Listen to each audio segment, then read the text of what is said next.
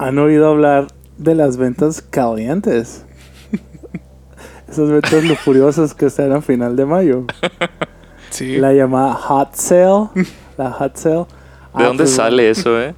Pues ya tiene, este sistema de ventas ya tiene cinco años en el mercado con este, desde el 2014. Sí, es como el día de sí. San Valentín, pero así ya no se les ocurrió qué hacer. Pues que nomás Sí, sean las ventas y ya. Y, y que sea online, así nomás. De sí. volada. Y o que sea, Black Friday, Navidad, 14 de febrero. ¿Qué les falta inventar para vender nomás? Y Eh. nace la hot sale así. Sí. Se da ahí, se procrea esto. E incluso tiendas físicas se animan a hacer sus ventas ahí. Pero bueno, la mención de estas ventas es porque estamos en esa semana, ¿no? De la hot sale, que es del 27 al 31 de mayo. Ya se está terminando Pero- ahorita. Ajá, de hecho tiene una extensión en ciertos sitios web hasta el 2 de junio. O sea, aprovechan el fin de semana donde las personas tienen más tiempo de estar cliqueando y mitoteando qué es lo que quieren o qué es lo que no quieren o lo que creen que quieren, ¿no? Es como este día electrónico post... eh, ¿Qué es? ¿Black Friday o...? Es como un Cyber Monday ampliado. Ándale esa onda. Acá, es como un, cy- un Cyber Monday ampliado de 5 días, que otros se hacen ahí los vivos y lo amplían hasta 7. Sí. Ah, pues entonces, eh, una de las notitas ahí interesantes que salió en esto sobre la hot sale es que pues hay una marca multinacional ahí que está liderando, pero no en el apartamento que quisiera, ¿no? Está liderando en el departamento de quejas. O sea, están llegando quejas a por mayor así de que están quedando súper mal. Y estamos hablando de Walmart.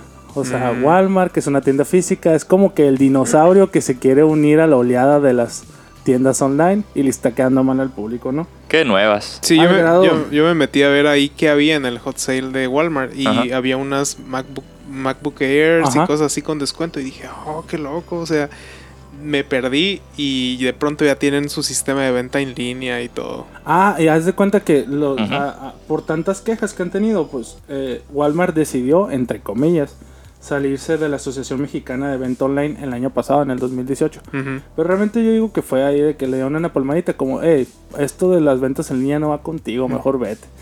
Y haz de cuenta que de ahí nace Hot Days. O sea, si vas a la tienda en físico la semana del, del Hot Sale, hay muchas eh, banners y advertising de, las, de los Hot Days. Entonces son descuentos en físico en la tienda. Ah. Y como para más o menos... eh, Pero estos datos son en México, ¿verdad? Ajá, esto es en México. Ok.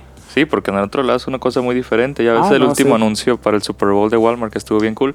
Sí, sí, sí. Del qué? El, el, el de, el de clic y, y recoge, algo así. Sí, de que estaban eh, metiendo a todos los distintos automóviles icónicos de los 80s, 90s. Ajá, de y las películas, series. Ahí. Ajá, que sale el Batimóvil, sale el DeLorean. Sí, que aquí también tenemos ese servicio, ¿no? O sea, Sí. tú compras en línea y llegas y nomás recoges y ya te vas. Pero como que la gente no sabe que estamos queriendo evolucionar y como que todavía se siguen bajando el carro y entran a Walmart. a- Ah, pero cuando llegue una lechuga toda fea a tu casa. Ah, mira nomás. Te vas a arrepentir de estar echando esa lechuga a tus taquitos de, de tinga acá, Sí, bueno, a los tamales. a los tamales. Tamales Ah. con lechuga. Entonces, más o menos para ponerlos en un plano en donde puedan medir qué tan mal está Walmart, pues eh, está en el número uno, en el año pasado es esto, ¿no? Con 68 quejas llegaron de Walmart, así de, de distintas cuestiones de entrega, de cosas que no quedaron bien a la hora de hacer la compra en línea y eso. O sea, había precios falsos prácticamente o... Pues era más en la cuestión de logística de entrega. Ah. Y como que no podían proceder al terminar la compra. Me imagino así de que pides un, un producto y cuando ves ya cambió el precio o no te pueden respetar o- el O no precio. estaba en stock y si estaba en stock, cosas así. Entonces, en primer lugar tenía 68 quejas. Después seguía Office Depot con 25. O sea, Walmart le llevaba casi el triple al segundo lugar. Y no me extraña, ¿eh? Office Max con 23, con 24, perdón, y Liverpool con 23. Entonces, Walmart decidió por lo mismo empezar su propia aventura de, de ventas en físico, ¿no? Con las days. Y pues supongo yo que muchas multinacionales van a seguir la misma idea de Walmart, porque pues a lo mejor y muchos no soportan la cuestión de la logística o estar ahí eh, teniendo actualizado su sitio web para las ventas en línea, entonces puede ser que nazca de ahí una idea de mejora del modelo de negocio, ¿no? De ellos, pero por lo pronto están quedando mal. Pero es que es un chambón, ¿no? Al menos en México, sí. América Latina, Amazon es el dueño de todos los servidores de transacciones en ventas en línea y todo ese tipo Totalmente. de cuestiones. Entonces, a lo menos, a lo mejor Walmart no está en los servidores de. Amazon como para no estar optimizados a ese nivel. Digo, no es comercial, ¿no? Pero Sí. es como que si armas tu tienda en línea o tu sistema de compraventa y distribución en los servicios de Amazon, eh, tienes como ya garantizada la infraestructura para que funcione como debe ser. O sea, Sí, se me O hace sea muy que raro. Amazon como que da su infraestructura para que otras empresas hagan envíos también. Ajá. O sea, no envíos. O sea, no- tú puedes ir con Amazon siendo Walmart en este caso, que sería la recomendación. Y decirle, Amazon, no tengo idea de cómo armar una interfaz en mi web para, para tienda en línea que funcione. Y Amazon te renta el servidor y el espacio y te arma todo el sistema. Órale. Y así muchas tiendas, creo que Linio, Mercado Libre, así firmas grandísimas de, de- Ujú. de tiendas en línea están en, en los servicios de Amazon. Así nada más como... No tenía idea de eso. Y eso es- creo que ese Good- es desde los primeros. Amazon. Sí, o sea, tiene concentrado todo ese capital de, de cómo vender en línea. Seguramente debe tener alguna y algún algún truco así de que debe estar viendo qué es lo que compra la otra gente en esas páginas también. Sí, por supuesto, Ah, imagínate. O sea, tiene todo medido así en data. O sea, es como, ah, pues te rento lo mío, pero tú me cedes toda tu privacidad y yo mejoro mi Amazon.com Ujú. y, y a fin de cabo siguen comprando conmigo, ¿no? En muchas de las ocasiones. Pues no es tan agradable entonces al final. Pues a Walmart sí le urge, ¿no? Por ahí Sí, salió en la semana un dato de que todavía a los mexicanos eh, les es como un tabú la compra en línea, ¿no? Mm. O sea, en pleno 2019. Sí. Hay gente que dice, no, yo no compro en línea, me van a estafar. Me van a el Amazon me va a clonar la tarjeta. Sí. Eh, quita la tarjeta o cuando termines de comprar. Siempre me dice eso mi papá. y yo, no la voy a quitar acá. O sea, sabes que es de lo más irrelevante. ¿no? Sí, o sea, sí, con sí. que la pongas una vez es, es igual a que si la dejaras en un supermercado, así. Sí. Yo en la persona ya tengo cuatro años comprando en Amazon. Eh, aún no termino de confiar en otros sitios, pero Amazon siempre me ha quedado bien en envío, en incluso disponibilidad y pienso yo seguir comprando ahí. Sí, luego en otros sitios cuando tienes algún problema, mandas un correo y como que siento que te responde una persona que dice, híjole, a ver cómo le hacemos acá. No, pues te voy a regresar el dinero. Se siente así como medio informal acá, así sí, como sí, que, sí. como La que es un vato que dice, pues ya que te regreso el paquete, te regreso el dinero. ¿Cómo le hacemos? Y tú, no, pues Fallé. Así. Sí, acá, no, pues me puedes regresar el dinero. Ah, Simón, a ver, voy a checar acá con el gerente. Acá y como que se levanta de su escritorio y va a platicar. Hay un vato Sube tres acá. pisos. Sí, acá. Y al baño. Ya regresa. Sí, sí se aprobó. Ahí te lo regresamos, perdóname. Y ya, así compra como su horchata, va y habla con el jefe, vuelve de vuelta y compra una pepitoria y así hasta que ya llega a solucionar el problema. acá. Y tú en espera nomás, ¿no? Así, Sí. Con la musiquita de elevador. Sí. Pues yo también me atreví a comprar en Liverpool y nunca he tenido problemas. ¿eh? Digo, porque figura aquí en el, en el último lugar Ajá, como el- con mayor, mayores quejas y nunca he tenido problemas. Y siempre llega incluso antes de cuando dice. Y así algo muy Amazon, ¿no? Pero obviamente no Ujú. le llega ni a los talones. Five, four, three, two, one.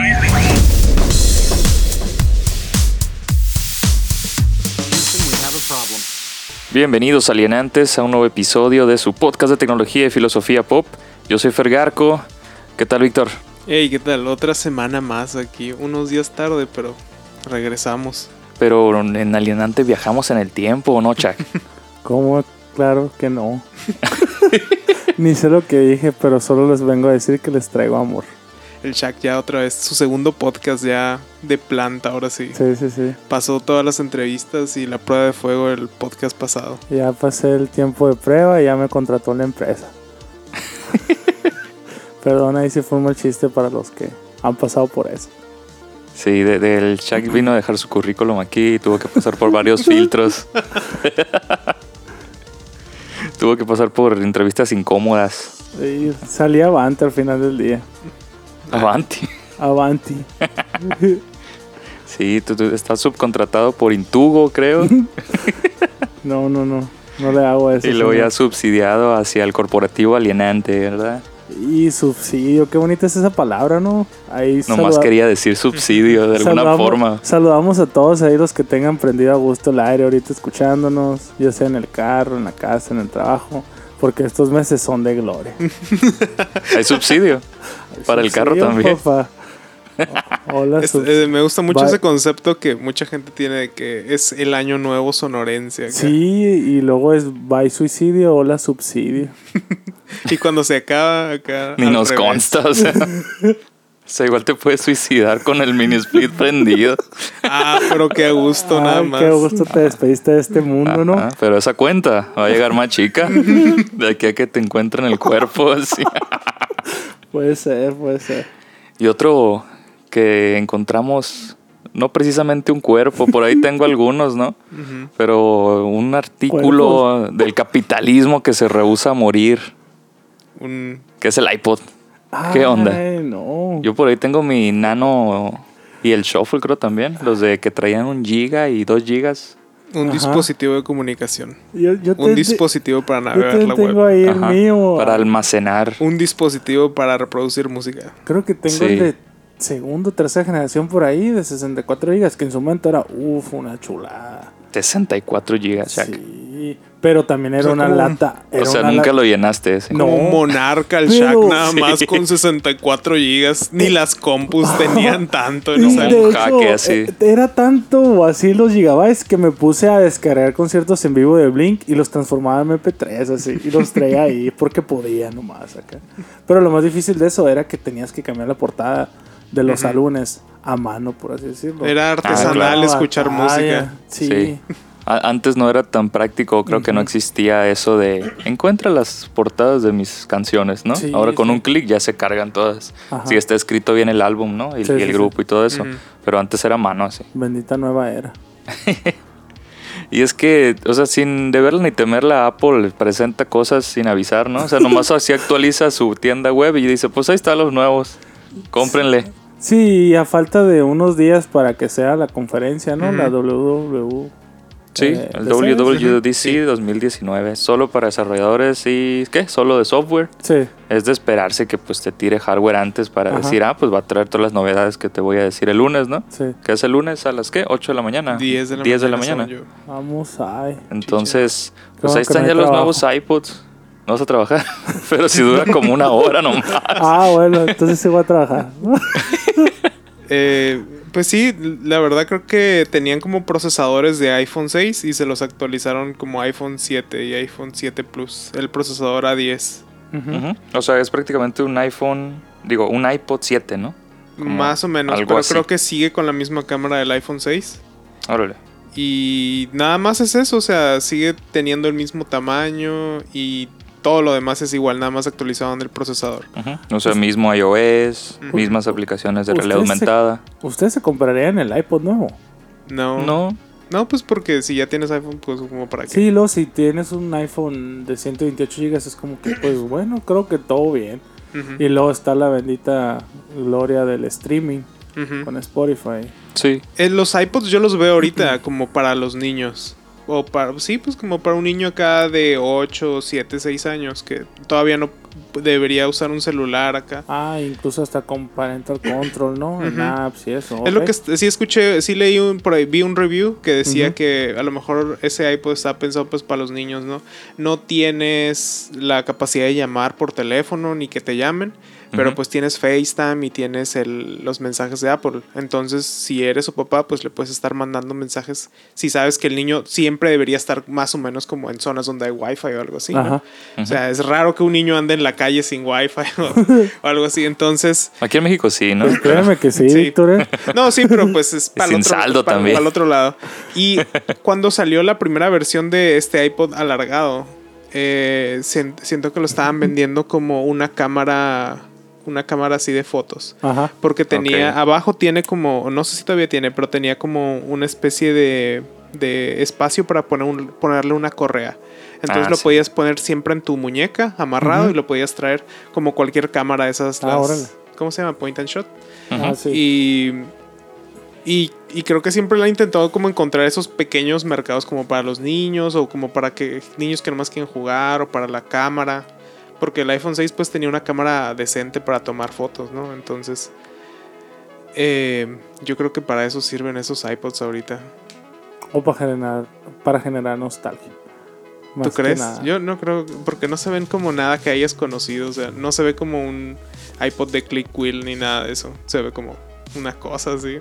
Pues digo, para generar nostalgia ahí sacaron los, los iPod Classic, ¿no? Como en Sí. 2012, 2000, por ahí, no me acuerdo bien. 13 creo. Creo, volvieron a sacar ese, el iPod gordote de, de, disco sólido mecánico, no sé cómo se llame. Que cuando le ponías a reproducir una, una canción empezaba a zumbar así. Era, era el disco leyendo así como que ya me pidió una canción, pónganse a chambear. De hecho yo compré uno de esos hace poco y lo vendí más caro. jeje. Pero-. Pero era como. eh, eso que tú dices precisamente, Víctor, es. es, es- eh, de eso me di cuenta. O sea, lo compré porque lo vi, me llamó la atención. Y, y después me di cuenta de que sí estaba muy cool y todo. Y eran, creo que 360 gigas. O sea, era de esos monstruos Ujú. de antigüedades. Ujú. Y funcionaba bien todavía. Y pues la pila eterna, ¿no? Porque no, no gastan como ahora un dispositivo móvil. Sí, no tienen nada que conectarse. Y lo- Ajá, y luego ni, ni pantalla o algo así de resolución ni nada. Pero me di cuenta que no lo necesitaba. O sea, quería escuchar una canción y tenía el iPod ahí y mejor agarraba el iPhone. O decía, ah, la quiero escuchar en este concierto en vivo en- o en tal sesión en estudio. Y me iba a YouTube y la buscaba o cosas así. O sea, realmente lo terminé vendiendo. Pues le saqué de lo que lo compré, Ujú. pero me sirvió de eso, ¿no? De darme cuenta Ujú. que no lo necesitaba. Analizando ya bien precios eh, de los tres modelos que presentaron. Ujú. eh, pues bueno, el iPod Touch es de 32. El iPod Touch de 32 gigas sale en 4.700 pesos, ¿no? El de Ajá. 128, 7.200 pesos. Y el de 256 gigas, 9.700 pesos. 7200.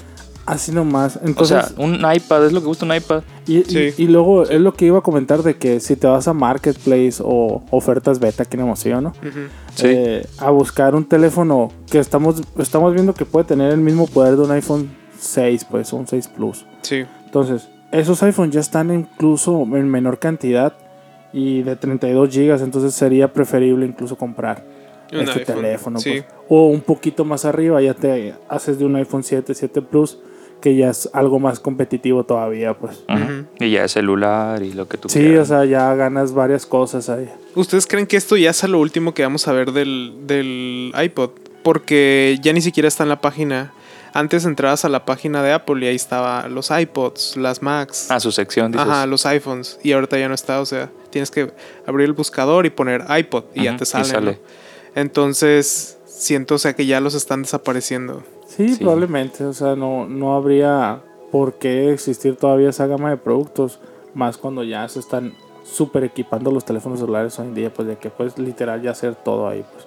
Sí, yo quisiera saber por qué lanzaron estos para empezar, ¿no? Porque no dijeron, Ajá. no dieron explicación, nomás Sí, un- sí. una mañana se actualizó la página con esos artículos. Sí, un newsletter ahí, una landing page en su página y fin. Sí, a lo mejor y en el, en el WWDC podamos deducir por qué presentaron los iPods, ¿no? A partir de Ujú. que traiga el nuevo iOS o alguna nueva función. A lo mejor digan, ah, por eso existen estos iPods. Sí, sí, sí. De momento, no, yo diría, pues ni para qué lo sacaron, ¿no? Mejor evóquense a vender sus iPhones. A lo mejor los tenían en stock ahí y no hayan qué hacer con ellos. Puede ser, Ah, pues puede ser, que, ¿eh? Hay que darle una actualización a estas ondas y los ponemos en venta. Ah, bueno, y ya.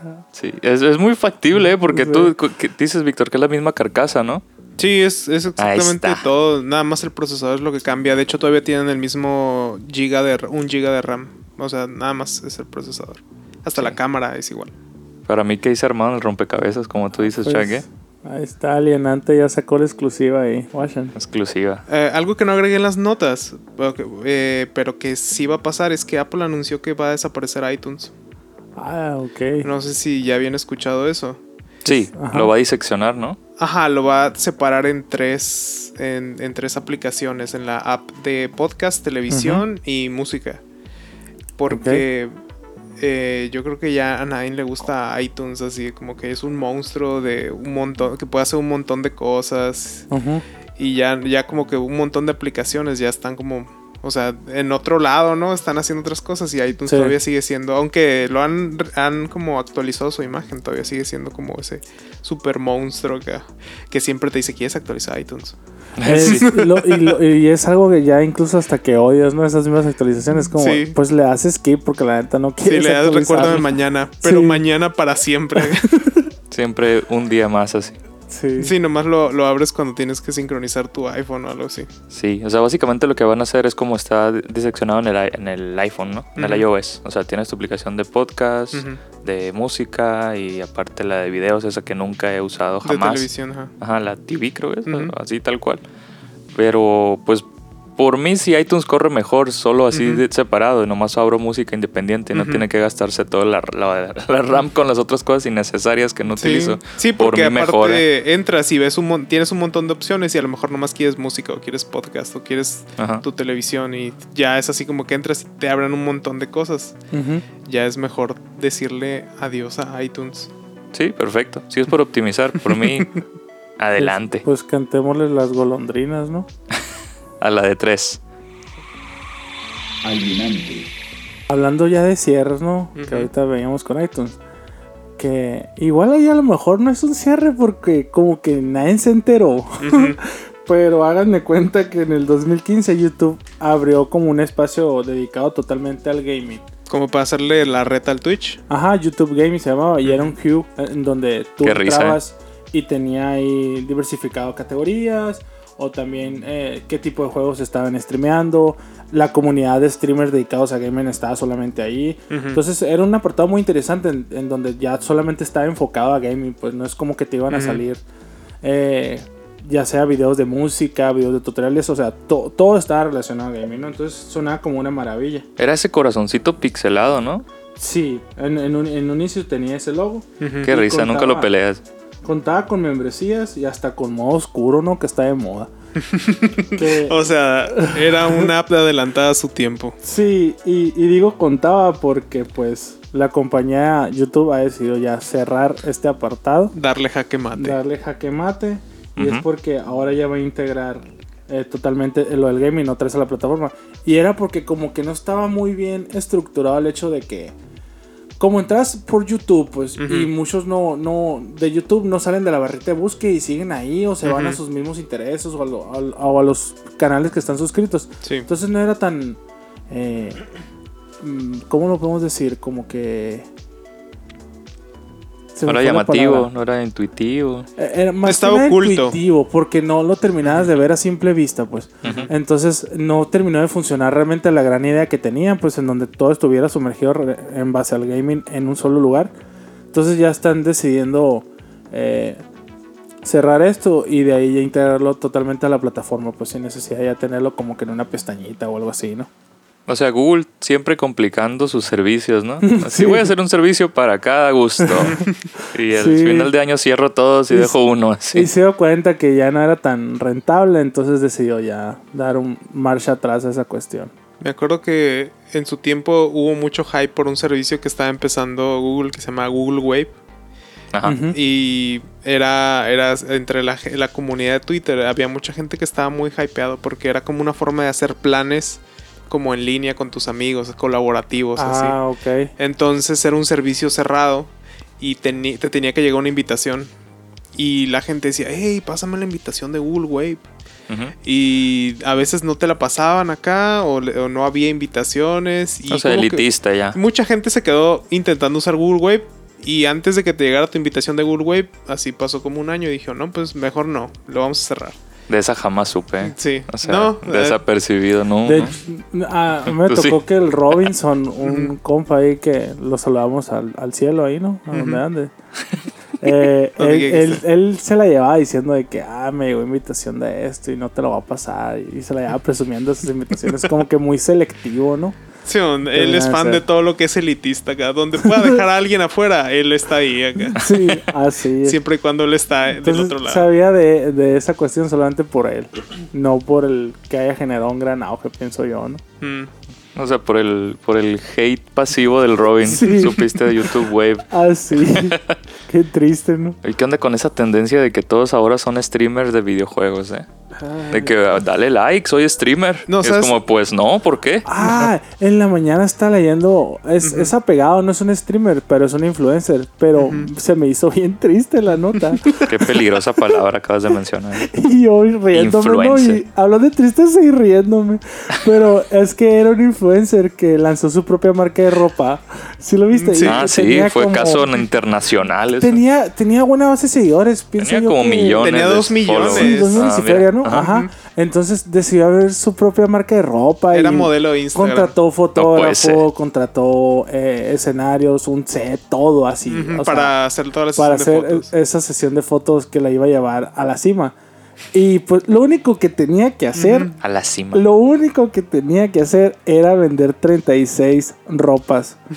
O Para pagar todo eso. 36 outfits de su línea. Para, Ah. para poder... Pues cuánto eh, valían. para que esta, esta marca fuera como que eh, rentable pues y, y ya pudiera ser eh, lanzada al mercado.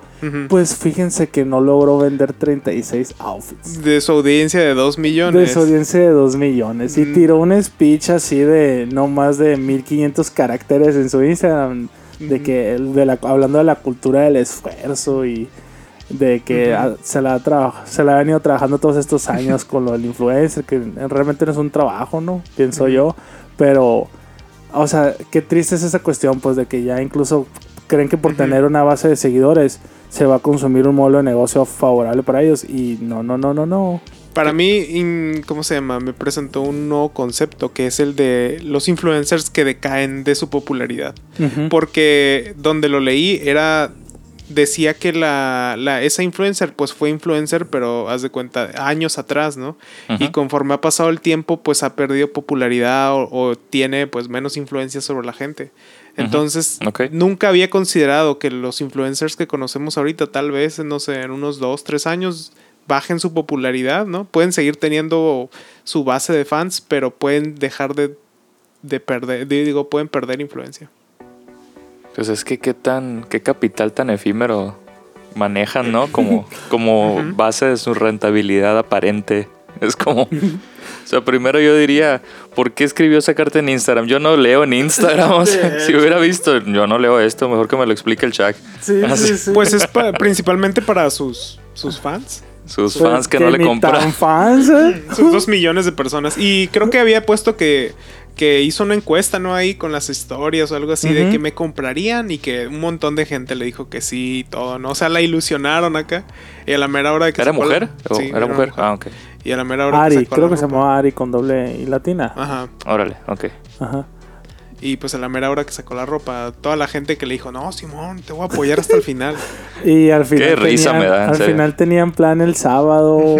o estaban ocupados con el trabajo. Todos se iban a lavar el cabello. O se gastaban todo en la hot sale y pues ya. no hubo de otra, sí. Se hacen una, una analogía de la amistad, así, ¿no? Es como. Qué risa me da que pasen ese tipo de cosas para que se den cuenta. que aunque sean dos millones de followers, no sirve de nada al final del día. Pues sí. sí, de hecho. Eso ya lo hablamos hace tiempo, ¿no? Víctor, en el episodio de, de medios y fines, ¿no? De, Ok. de, de- de- de cuando le das una voz, entre comillas, a este Ajá. tipo de personas o gente que ya se cree famosa, entre comillas, otra vez, nomás porque mucha gente lo sigue. Y nada más eres como un papel de del morbo, ¿no? Del entretenimiento gratuito, gratuito entre comillas también, que la gente dice, pues nomás entro y me entretiene lo que dice. No, no deja de ser una burbuja, pues, o sea, no es algo estable, no es algo ¿No? pensado, objetivo, o sea, es algo que solamente por cierto tiempo te va a funcionar, pues es como cuando aquí también ya ciertos negocios a- a- quieren empezar a acudir a llamar influencers para llenar su punto de venta. Así de que hasta refaccionarias, pues es como que, oye, no, relájate, mejor estudia tu mercado, estudia tu entorno, date cuenta que todavía en Hermosillo se utiliza hasta el volanteo, entonces mejor vete por Uh, los cuestiones volantes. tradicionales que O todavía... sea, ¿cómo les aquí, traba ¿no? todavía usar edecanes así? Sí, sí, ahí los tienen de 10 a 2 de la tarde, dándote power y gorritas de Camacho Refacciones, así. Sí, que O igual sea, y ya puede funcionar, ¿no? negocios del Shaq. ¿Que no? alienante, Pues se cumplió la palabra del señor Del Kojima. señor. El día que todos temíamos ha llegado. Casi nadie tenía fe en él. Sí, pensamos que era un sueño. Pensamos que era algo efímero, que era una muy buena broma. Pe- pensé que no iba a pasar en esta generación de consolas, así. así es. Sí, no esperaba nada de él, así como en Malcolm en el medio, ¿no? Pero en, al inverso, o sea, positivo. Ahora sí. Pero, y aún Ahora- así te lo dio todo. Sí, sí, así. Que, o sea, hasta me siento culpable por haber desconfiado de, de- de su, de su, ¿qué pues? De su promesa. Ajá. Nada más Kojima con su jícara de agua y tú dándote, dándote de beber en el desierto. O sea, qué buena forma de robarse la atención de la industria de un día para otro, ¿no? Y luego días antes del E3. O sea, Sí, o sea, esto como, no como es diría ahí Rodogoño, que es un. un eh, una... Periodista una- de personalidad. videojuegos. periodista ajá, de, de videojuegos que ahorita está contra de juegos. de- decía de que eh, PlayStation ganó el E3 antes del E3 sin ir al E3. Ándale, Ah, es sí. como de que ya para qué, para qué van al E3, Sí, pues. ya para qué lo organizan. Mejor actualizaciones del. Minecraft acá. Un Sí, nuevo sombrero. Nuevo Sea of Thieves y cosas Madden. así. FIFA y lo mismo que es lo mismo siempre. Sí, sí, sí. Y luego, eh, lo interesante de, de Death Stranding es que ya hubo anuncio oficial y gameplay. Ya tenemos fecha de salida, la cual es. Noviembre 8 Noviembre 8. de 2019. De este que año. En Ah, la, sí. quincena, la quincena del 31 guardan un poquito de dinero porque el 8 de noviembre van a tener que gastar desde el día 1 A en este juego de bella narrativa que ya nos presenta un poquito más de lo que va a tratar. Que es, sin duda alguna lo tienes que tener en tus manos en cuanto ya puedas poder. Sí, que hasta el momento se define poder- como un simulador de Uber Eats, ¿no? Sí, un simulador de Uber Eats, así. Varias cositas que mostraron ahí. Uber Eats metafísico, así. Filosófico y, y- y aspiracional, Sí. así. O sea, vas a, Quiebra cabezas. o sea, vas a ir a entregar cosas, eres un repartidor Ajá. y en el camino te vas a cuestionar la, Porque estoy llevando esta tu caja. existencia, ¿A dónde voy? ¿Por qué voy hacia allá? ¿Quién Sí, soy? Órale, es eso que- es lo que, es lo que quería saber, porque sí había escuchado, la última vez que sacaron como un poquito acá, se veía que nomás era un vato con una caja. Sí. Y medio creepy, cringe tono, así como Sí. que guardando así las Sí, cosas. Y sí, acá que llegaron a la conclusión, no, pues es un juego sobre Uber Eats. Pues fíjate que ahora con este gameplay, Víctor, eh, nos, nos queda en efectivo que es un gameplay sobre Uber Eats. Pero pues es Kojima, ¿no? O sea, Sí. eh, a mí me encanta el- ese capital creativo que tiene Kojima para siempre seguir sus propias reglas. luego el equipo detrás de él, que ya nos dimos cuenta ahora sí, que jaló a varios de sus eh, manos derecha o personas de confianza, como Yoshi Shinkawa, que es el Wow. diseñador de los entornos de Metal Gear y de, pues, de los mismos Metal Gear de la saga. O sea, O sea, puro peso pesado. Sí, puro peso pesado. Y luego tiene a su compita del toro que va a salir ahí. O sea, casi Tiene nadie. a Matt, Matt, eh, y Norman Reedus. O sea, todo lo que él quería se le hizo así. Su sueño hecho realidad. Así que también él quería durar como tres años sin decirnos de qué trataba Death Stranding. Pues lo hizo. y Sí, ya ahorita estaba ya- hecho, él nomás así estaba comiendo en un lugar acá en Canadá. Sí. Sí, y aquí te das cuenta porque el, el juego es- está hecho en décima, ¿no? El décima engine de Guerrilla Ajá. Games, que pues es con el que hicieron Horizon. Buen, grandísimo juego también. Pero se- aquí se nota que la influencia, el grado de influencia que tiene Kojima en sus proyectos, porque ves a Norman Reedus en este gameplay y ves Metal Gear. O sea, Pues- ves cómo corre, cómo se Ajá. mueve, la cámara, esos detalles. Te das cuenta que, o sea, los comparas y dices, es que es Kojima en todo su esplendor, no es que esté copiando su propia creación, sino que es el mismo. Exacto, sí. Y luego eh, lo, lo más interesante era también lo del sigilo, que es como que una un pilar muy marcado en Kojima de todas las situaciones así de alta Ujú. intensidad. Estás tú en sigilo totalmente. Que a mí en lo personal nunca me ha terminado de atrapar porque yo me desespero mucho. Es como que quiero estar ahí en, en, en los En la golpes, balacera. En la balacera. O sea, el Chuck es el Rambo en las partidas Sí, multiplayer. Soy el kamikaze, el que va y se sacrifica por todos. Entonces, Sí, es eh, como ese, ese meme que de los juegos de stealth que dice Sí. algo así de que si sigue siendo stealth si matas a todos porque nadie se entera. Pues sí, de hecho. Ahora sí. Al- algo así quisiera yo aplicarlo en, en, Cállate. en el juego y en la, La vida. vida. Sí. Otra de las cosas interesantes es que si nos vamos a la historia de, de Metal Gear, pues prácticamente Kojima creó este género de tactical espionaje. ¿Qué? O sea, como se define Metal Gear como tal, o sea, no existía ese género o ese estilo de videojuegos en el momento. No, no, no estaba tan O sea, o sea, prácticamente él, él creó el género y ahora con Death Stranding él, él da pie a un nuevo género también como lo describe como de, de acción, bueno, parte como de un modelo de acción, pero va más allá, ¿no? Él dice, este es un nuevo género a como conocían el género de acción en los videojuegos. Puras cosas bonitas con él, ¿se fijan?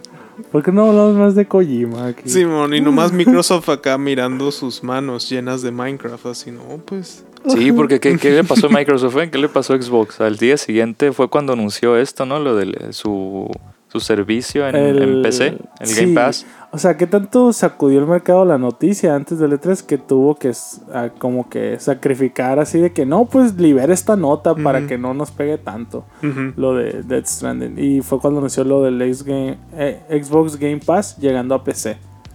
O sea, ¿puedes jugar tus juegos de Xbox en la PC? Igual ya, ya podían, ¿no? Pero cierto... No han ampliado mucho, supongo yo que en el 3 lo van a hacer. Ya por lo menos el servicio ya lo puedes contratar directamente en PC, que era lo que no tenías. No, O sea, era, era en Xbox, ahora ya llegó a la plataforma de, de PC. Y ampliando en la cuestión de Death Stranding, eh, hay un eslogan, podríamos decir, muy interesante que traen ahí, que es como la campaña, que es el mañana está en tus manos. Y el otro día comentaba con Fer de que, o sea, literal, es por el hecho que están cuidando a, a un feto, una especie de feto que estás ahí, y entonces eso significa que es el mañana, o sea, el mañana de la humanidad. O bien, si, si, si ustedes, spoiler alerta, por si no lo quieren ver o algo. eh, Que se en el- salten en unos el- 15 segundos. Ajá, en el gameplay se ve que están reviviendo como guerras pasadas. Entonces, ¿será Segunda Guerra vas- Mundial. Sí, ¿será que tú vas a poder tener el control de, de modificar ciertas cuestiones en tiempos pasados para que en el futuro se vean reflejados? O sea, de ir al eslogan. Por ahí Eso no lo había pensado. O Sí, sea, va a o ser, sea- vas a ser Marty McFly Ah, sí. cambiando Ah, el futuro así, Sí, desde el pasado. Pero haciéndolo bien, Con ¿no? un Así de feto en que- tus brazos. No así de que dos horas tonteando ahí y viendo si su papá va a bailar con su mamá, ¿no? Así, aquí sí vas a hacer las cosas bien, ¿no? Con Marty McFly. Sí, o sea, definitivamente el juego no tenemos nada claro todavía de qué va.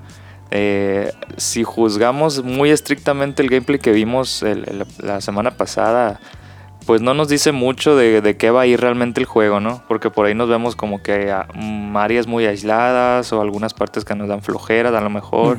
Ya vimos combate, pero pues realmente no sabemos si nos vaya a gustar ese nuevo estilo, ese nuevo género que Kojima dice estar creando. Más sin embargo, pues lo voy a comprar de cualquier forma, ¿no? O sea, e- esa historia que Kojima tiene que decir, yo sé que la tengo que saber, Sí. porque es, es garantía de calidad y Mm. siempre lo ha sido Kojima. O no sé ustedes qué piensan. No, sí, o sea, a Kojima hay que respetarle todo lo que ha venido haciendo con Metal Gear, que lo explotó a más no poder en los distintos títulos. Entonces, eh, pues sí va a tener la adversidad de presentar un género que realmente no, no existe o no se ha manejado de la manera adecuada. Pero pues teniendo este background eh, de una gran saga como Metal Gear Solid es como, pues ¿por qué no lo voy a comprar esta nueva IP, no? Y todo se ve muy bien, tiene un reparto de actores excepcional, se ve que la narrativa va a ser el fuerte otra vez y todavía tiene el respaldo de un gran engine de guerrilla. Entonces, es, pues es un sí, sí y sí. Sí, tiene el respaldo de PlayStation, que va a ser exclusiva, temporal, Temporal, ajá. y va a salir posteriormente para PC, ¿no? Sí, para PC, Sí. de Xbox aún no hay noticias. No han dicho pero- nada. A lo mejor se queda como, como Red Dead, así, ¿no? Como Sí, que nunca en salió en un PC así, nunca. En la, en la queue ahí esperando en línea, sí. Sí, o sea, ya sale el 2 y nunca llegó a PC Red Dead Redemption. Qué tristeza. Sí, pero hay que esperarlo. De, de momento va a salir para PlayStation 4, Ajá. PlayStation 4 Pro y presumiblemente para el Play 5, si es que se anuncia en este 3 o final de año, ya veremos. Pero pues sin duda va a ser una de esas readaptaciones que va a salir para la siguiente generación de consolas. Así es. alienante, ¿A qué juego es al que le han puesto más tiempo acá de jugar. A uno que le han entregado vida Cuerpo y y alma alma. acá. Que lo han jugado tanto que se han sentido enfermos, así que como que le están haciendo un daño a su cuerpo de tanto jugar. Bethesda. Sí. O sea, nomás la compañía en sí. así. Sí, El ya. que quieras, Bethesda. Sí, eh, yo tengo dos experiencias ahí personales. Una fue en la secundaria. Sí. Mi mamá se atrevió a regalarme The Lord of the Rings de Third Age, que es un. RPG que juegas por turnos. Sí. así de combate, Oh, sí. Que era medio af- aficionado en aquel entonces. Ah, pues no se me ocurre jugarlo como 27 horas seguidas. Nada más ya las córneas Así despegándose. de que O sea, desde entonces el Shaq tiene arritmia, ¿eh? lo jugué el domingo en la mañana muy temprano y al otro día lo terminé y no, no fui a la escuela. O sea, terminé yendo tarde a la escuela. Pero lo bueno es que al llegar me- había exámenes. Pero al llegar me dijeron que estaba exento, entonces no pasó nada, llegué y dormí, no se preocupen, ¿no? Y de ahí pienso yo que... No murió, evidentemente. Sí. Sí, le- lo- al último juego que le invertí muchas horas fue a Fortnite. Eh, por la cuestión del Battle Royale se me hacía como que algo muy... eh, Era bueno, ¿no? llenador. O sea, en lo personal me llenaba el, el factor de al azar de que, ok, entras y no sabes qué va a pasar realmente. Y lo- algo así que no me termina de gustar es que, pues, si me mataban rápido tenía que volver a cargar todo, ¿no? Creo que el Rob me había dicho que tú eras bien fan de FIFA y que le sacabas toda la ropita y todas las canciones o algo así. Ah, en, en FIFA jugaba al Ultimate Team. Al, hay, hay un modo de juego que se llama Ultimate Team que, que para los que no lo saben, se los explico de una manera muy fácil. Es como si tuvieran un álbum de cartitas y tú compras las cartitas de los jugadores con base a las monedas que vas generando partido tras partido. Tu álbum Panini Entonces, virtual. Sí, así, tu álbum Panini virtual y tú No al ser. Chicharito o a Vela por ciertas monedas y así. ¿no? Entonces jugaba mucho a eso y también en su momento al Destiny. Le di mucho al Destiny 1. ¿Y tú, Fer? O al Fair Fallout. Sí, o sea, para mí siempre fue narrativa, RPG. Lo más clavado que estuve en el multiplayer fue con Battlefield 3, 3. 4, así esa transición. Y ya después de ahí dije, no, ¿sabes qué? Multiplayer. Mm, Probé el Battlefront y ya mm, cumplí mi fanatismo de Star Wars y desde ahí dije, no, yo soy Single de player. single player siempre. Pero- Entonces, Bethesda para mí, wow.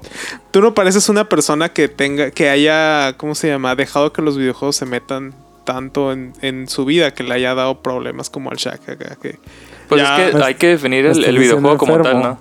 O sea, yo al- en el, al- el- ¿cuál fue sería? Alienante 1 o 2, 3 tal vez, ahí, Ujú. des- ahí explico cuál es el papel de los videojuegos en la vida del Fer, ¿no? Ujú. Y, y es, es como muy generalizado el hecho de que a mí me gusta consumir historias, ¿no? siento que es como si fueran libros para ti, más o menos. Ajá. O sea, si, si me tiene algo que, que contar, que comúnmente es eh, obviamente un RPG, un mundo abierto, algo que, tenga una narrativa muy extensa, muy compleja, o algo que te, te dé mucho para descubrir, eh, ahí está el Fer, ¿no? Y luego- Y eso explica, o sea, series, videojuegos, Sí, sí, eh, siempre tienen algo que decir el- y lo consumo en base a eso. O sea que el único compulsivo que juega aquí es el Shaq acá. Que hay ah, un update que va por ahí, ya casi no le no le entro, no es Está en rehabilitación. Estoy en rehab. Pero Luego yo acá siempre, como alguien en su familia le descompuso el PlayStation. siempre he visto Sí. los videojuegos como la máxima consumación de las artes, ¿no? Porque lleva literatura, lleva eh, pintura, música, fotografía. Álbumes O sea, Panini. Está demasiado genial. También todo. Todo el proceso que hay detrás. Obviamente la cuestión de explotación laboral no. Pero eh, la pasión con la que trabajan las developers y todo lo que nos pueden brindar a través de historias nuevas o reboots o como quiera, creo que es una sensación muy eh, linda y especial para cualquiera que juegue videojuegos, que realmente disfrute, pues no nomás ser consumista como aquí su servilleta, que a veces ya caigo en eso, ¿no? Pero sí, eh, aunque ya pensándolo bien, Víctor, nos hiciste una pregunta que queremos saber si la respondimos o a dónde nos llevaba, ¿no? Pues, o sea, estuvo muy suave todo lo que dijiste, ¿no? Sobre la construcción de los videojuegos, pero según la OMS, Y está incluyendo todas esas conductas compulsivas, son como potencialmente dañinas junto al uso excesivo del internet, las computadoras y los smartphones. Así que si juegas mucho. Y aparte tienes internet, computadoras y smartphone que también los usas. O sea, ya para la OMS tú eres una persona totalmente enferma. Ah, o sea, me estás llamando enfermo, Víctor. Aquí ante la audiencia, sí. O sea, la agenda mundial nos está diciendo que todo es malo, ¿no? en exceso. Sí, nada sí. no está- nada Es que, nuevo, ¿verdad? De hecho, o sea, todo el alcohol, cigarro, lo que tú quieras en exceso es malo, obviamente, ¿no? Sí te puede trastornar o jugar con tu percepción de la realidad. Pero sí, sí puede estar uno de acuerdo. Quizás sí tengo poco tiempo de como que dejar de jugar tanto, pero sí es cierto que si, si eso empieza a tornarse como una actividad clave de tu día a día, como que le estás restando valor a otras cuestiones que te pueden incluso ayudar al crecimiento personal. Ya sea como ir al gimnasio, ya sea como que leer, ya sea como salir incluso y ser social, porque a veces que te arraigas tanto en un juego porque lo quieres pasar o porque estás siendo víctima del inmediatismo o porque tus amigos quieren jugar las retas en la noche. Pues hay veces que ya se vuelve como una actividad predominante de tu día a día y pues es donde esos excesos nos llevan al trastorno y a, a lo que platica todo lo todo lo que dice la OMS, ¿no? Pues donde entra el, el, el- el por qué jugamos, ¿no? Porque, Sí. por ejemplo, se está dando el boom este de que todos quieren ser eh, ju- jugadores profesionales de eSports y, eso. Y ellos dicen, no, sí, es que juegan todo el tiempo. Y yo, pues no juegan en sí. O sea, su, su balón es un control, es una pantalla, Ajá. pero tienen así como algo... Haz de cuenta, agarran un, un videojuego y lo despedazan tanto que lo hacen mecánico. Y eso mecánico simplemente lo repiten y lo repiten. Sí, monótono. Y, y al final del día ya no están jugando. Sí, o sea, están es- haciendo algo repetitivo que no es diferente a un trabajo de oficina de, de 8 Ah, horas. Sí, es, algo que Eso no lo ven. Es algo que estaba pensando ayer con... Vi un video ahí de Ninja, que es un streamer muy conocido actualmente, incluso fue portada de, de ESPN Sport Illustrated. Eh, y fue, fue seleccionado como una de las 100 personas más relevantes para Time en el Ujú. 2018. Ah, pues subió un, subió un pequeño video en donde decía que iba a volver Fortnite Friday, que era como una sesión de 16 horas de streaming los viernes, así o más. Entre 2 y 16 horas. Entonces me pongo a pensar, yo en lo personal sí disfruto mucho los videojuegos y jugar, darme un tiempo, los fines de semana sobre todo, pero pienso yo que no podría ser una actividad de mi día a día en donde yo esté solamente sentado y jugando todo el tiempo porque sí se vuelve monótono después de un tiempo. Mm. pues. Pero, por ejemplo, yo por parte de mi hermano he escuchado algunas anécdotas, ¿no? No principalmente porque pues no es lo mío eso de estar viendo streamers. Pero escuché de un streamer español que jugaba pues casi todo el día, ¿cómo se llama? El Hearthstone. Sí. Que Ajá. estaba jugando ahí, pues nomás son partidas rápidas, pero así, no sé, unas 10 horas jugando ahí. Y lo hacía principalmente porque ocupaba dinero, porque creo que su mamá estaba enferma y descubrió, pues ya cuando su mamá se enfermó, ya medio tenía una carrera hecha, ¿no? Entonces terminó diciendo, no, pues le voy a dar machina a los videojuegos para poder sacar todos estos gastos, ¿no? Y cuando terminaba eso, tenía otro canal donde streameaba otras cosas o donde hacía vlogs, ¿no? Entonces ya estaba como. Totalmente consumado a producir contenido de videojuegos o de o ser youtuber, ¿no? Ok. Pero era su trabajo, ¿no? Ajá, entonces eh, es como lo que tú dices, ¿no? ¿Por qué razón está jugando la gente? ¿Porque es su trabajo o porque de alguna manera logran ahí satisfacer algún comportamiento o algún impulso Ajá. de su mente o de su cuerpo, ¿no? Sí, a fin de cuentas, bueno, un videojuego en primera instancia es un producto de ocio, ¿no? Sí. O sea, es para entretenimiento o para la culturización, como lo quieran ver ustedes. Pero a fin de cuentas la pregunta es esa, ¿por qué juegas, no? Ajá. O sea, yo recuerdo aquella vez que nos juntamos con el Robinson, con mi hermano y Tuchak a jugar Red Dead Redemption, ¿no? un Dead Nightmare. Sí. Y me acuerdo que ya no nos importaba ni el score, Ajá. ni, sí. ni el matar las oleadas de zombies, ni, ni el tiempo. O sea, estábamos en el ecosistema perfecto con el número de municiones perfectas Ajá. para hacer lo que quisiéramos y boicotearnos entre nosotros y So- jugar por divertirnos sin importar estar en el scoreboard o cumplir con las esas exigencias que aparentemente nos pedía la partida en línea. Entonces dije, esa es la esencia de un juego para mí, ¿no? El jugar por entretenerte, por divertirte. Sí, es como cuando haces las retas del Smash con tus compas o, o que te juntas a eso, pues o simplemente jugar una partida local de lo que tú quieras. Que ya hoy en día, que tantas personas también son víctimas de la cuestión de estar solamente viendo jugar a otros, pues que ya incluso ni tienen tiempo de jugar. Que me ha pasado a mí que a veces que no tengo tiempo de jugar o Sí. no tenía tiempo de jugar y decía, pues voy a ver un video de 5 minutos de gameplay del Battlefield 3 o algo así como que para sentir que estoy jugando, o sea. Qué loco, ¿no? Ah, eso se me hace, eso, eso ahorita en la nota que estábamos hablando arriba del YouTube Gaming, también lo quería. eh, que ojalá acá en un futuro podcast hablemos acá sobre como ese fenómeno de ver jugar a alguien más. Sí, Sí. es el gaming bouilleur. es, una- es, es algo, ¿eh? Una O sea, perversión. Una perversión y yo nomás eh, callado sí. ya. O sea, yo, yo busqué gente jugando PT porque llegué a un punto en el que ya no me aventaba yo jugarlo solo. O sea, es como- me da miedo, o sea, que lo juegue alguien más. Y yo lo veo. Así es, Sí. así pues ya así de lejitos, ¿no? Sí, porque ya si lo ves tú, ya no tirabas el DualShock por el susto, pues. Sí, Ya, cuando- ya solamente cerrabas la compu o algo así. sí. Y volviendo a la declaración de la OMC, MS, perdón, eh, ¿cómo se describe ahora esta adicción a los videojuegos oficial a- ante ese informe que ya está confirmado, ¿no? Porque Ujú. desde el año pasado, creo, Ah, eh, se estaba presumiendo que, que la querían incorporar eh, Sí. oficialmente, ¿no? A, a su libro de conceptos. Y ahora ya es de, de manera oficial la definen como un patrón de conducta persistente o recurrente con los videojuegos, que puede ser tanto online o u offline y se manifiesta a través de un control dañino al jugar. Del incremento en la prioridad que se le da al juego. O sea, al grado de, de que jugar de que el jugar tenga preferencia por encima de otros intereses o las obligaciones en la vida o actividades cotidianas del- de uno mismo, ¿no?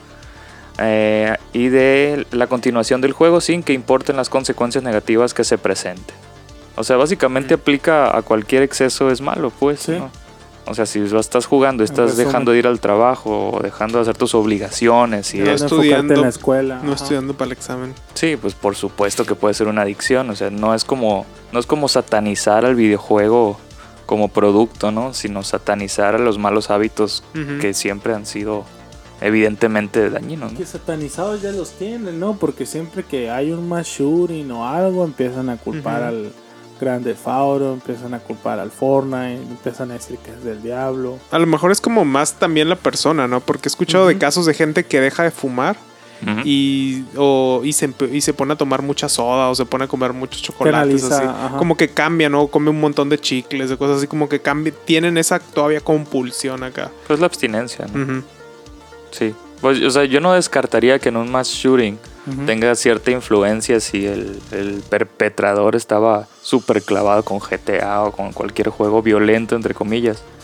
Pero pues no podemos culpar un producto, más bien culparía la debilidad de su mente, ¿no? Sí, o sea, sí. porque... O sus soy- problemas mentales, ¿no? Porque puede Sí, tener claro. ahí ya alguna, algo predefinido, algún rasgo que, Ajá. que a lo mejor el, el GTA solo fue un, no sé, un 5% de todos los demás problemas que ya tiene. Sí, porque pues es, eso es, es otro ejemplo de esa facilidad u obsesión que tenemos por, Ajá. Por eh, deslindarnos de la responsabilidad al ser humano, ¿no? O sea, cuando si, si yo mato a alguien por GTA, no van a meter a la cárcel a mi Xbox, ¿no? Es como, o sea, van a meter a mí y yo soy Sí, sí, responsable, ¿no? O sea, es absurdo decir, los no, pues es que... acá. Sí, o sea, o con Bethesda es como, ¿y yo qué? ¿No? Te. Es ridículo el, el culpar. Y, igual una adicción es algo muy personal que se, que se, que se manifiesta pues a raíz de muchos malos hábitos o, o así como tú lo mencionas, Víctor, a lo mejor la persona está dejando alguna otra adicción y, y encuentra los videojuegos o encuentra a lo mejor ir al casino y, deja su otra droga y encuentra otra. Entonces es, es, es, parte de la persona el problema, no, no, el, no el producto que Claro, consuma a fin de cuentas. ¿Saben qué es otro tipo de adicción? Ay, A ver, a ver, pues. La adicción a la pornografía. Ya sabía yo que eras de esos. Quieres A ver, dinos a más, Víctor. Así de cosas malas. Eh, Sasha Gray entró al mundo de League of Legends. La verdad, yo no juego mucho League of Legends. ¿quién es Sacha Gray? ¿Quién no es Sasha Grey?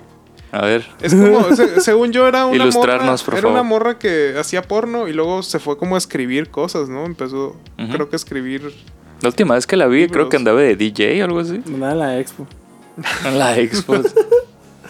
Sí, eh, pues ampliando en el tema, Sasha Grey pues sí era una icónica pornstar que eh, estuvo latente entre el 2007 y 2010. Ujú. Que por los memes como que parece que todavía está activa, ¿no? Ahí cada, en cada meme a veces que sacan o hablan de ella. Y al- la otra, ¿cómo se llama? Eh, Mia Khalifa. Siempre están ahí en los memes. ¿no? Ah, sí. Y pues es- fue muy premiada, ¿no? Porque pues aunque no lo crean, hay como unos Óscares ahí de los pornos que premian así que mejor posición, mejor distintas cuestiones, ¿no? Que es en Las Vegas también, creo, ¿no? Ajá. Igual que el CES. Creo que se llama AVN, si no me equivoco. No, Ah, Algo así, no recuerdo. Eh, ah, Adultery, Adultery Vegas, eh, no recuerdo, pero creo Trade Show, yo- algo así. algo así. ah, Pero si vieron la película ilustrativa esta, la de, ¿cómo se llama? La Girl Next Door, algo así. Ah, sí. Ahí hay una escena Ah, pues, dentro de ese evento, entonces ese es el evento al que se refiere el Chuck. Sí, entonces, eh, pues esta muchacha se retiró en el 2010, pero pasó al, al lado de la escritura, en donde escribió su primer libro en el 2011, New Sex se llamaba. Y Ajá. se metió toda al mundo de la música y del cine, ¿no? Así Yo creo que por eso es tan popular, ¿no? Porque como que haya decidido aventurarse a diferentes Sí, industrias, pues, no- diferentes No proyectos. quedó categorizada como, ah, mira la chica porno, pues ya incluso se está quitando con la inclusión al mundo de League of Legends, la etiqueta esa, pues. Entonces... O sea, es eh, todo lo que nadie esperaría de una actriz porno al parecer, ¿no? Exacto, sí. Como Leonardo da Vinci de actriz- actrices porno. Así, tal cual. Entonces abrió su canal en Twitch que se llama Sa- Sasha Gray Streams. Y aparte de, de League of Legends, también ha estado haciendo eh, gameplays de Assassin's Creed Odyssey. Y muy probablemente después empiece a hacer de Fortnite y de otras cuestiones. Pero pues ya va a ir sobre la cuestión de partnership, lo más seguro, ¿no? Y que ah, es importante mencionar también que ha habido otras actrices que han incursionado fuera del porno que les ha ido un poco bien. Que una de ellas es Lisa Ann. Lisa Ann, Lisa Ann. Que se salió en su momento, creo que regresó, pero se salió en su momento para ser conductora de un programa de deportes en Estados Unidos con ESPN, si no me equivoco. Sí, no, Así no que sé. algo que no podías como que No tengo idea vincular o, o ver de qué manera mezclarlos, pero Ajá. sí estaba siendo presentadora de un bloque de, de noticias de deportes, sobre todo de fútbol americano. O sea, qué peculiar que pues, cuando, pues vamos a decir, una celebridad tiene más talento del que se espera, ¿no? Sí, o sea, Porque que- el, el estereotipo te diría, no, pues es lo que hace y no puede hacer nada más. o- Ajá, y, y, pues es como de esperarse, ¿no? Que en el, Ujú. en el círculo de la industria pornográfica, que es una industria súper fuerte en el Ujú. mundo, eh, pues la gente se dedique a seguirlo haciendo o se retira y, y así vive de sus regalías o de otro tipo de cosas más sencillas, ¿no? Dentro del mismo círculo. O también está interesante ahí, volviendo al tema de la adicción o de los trastornos, Ujú.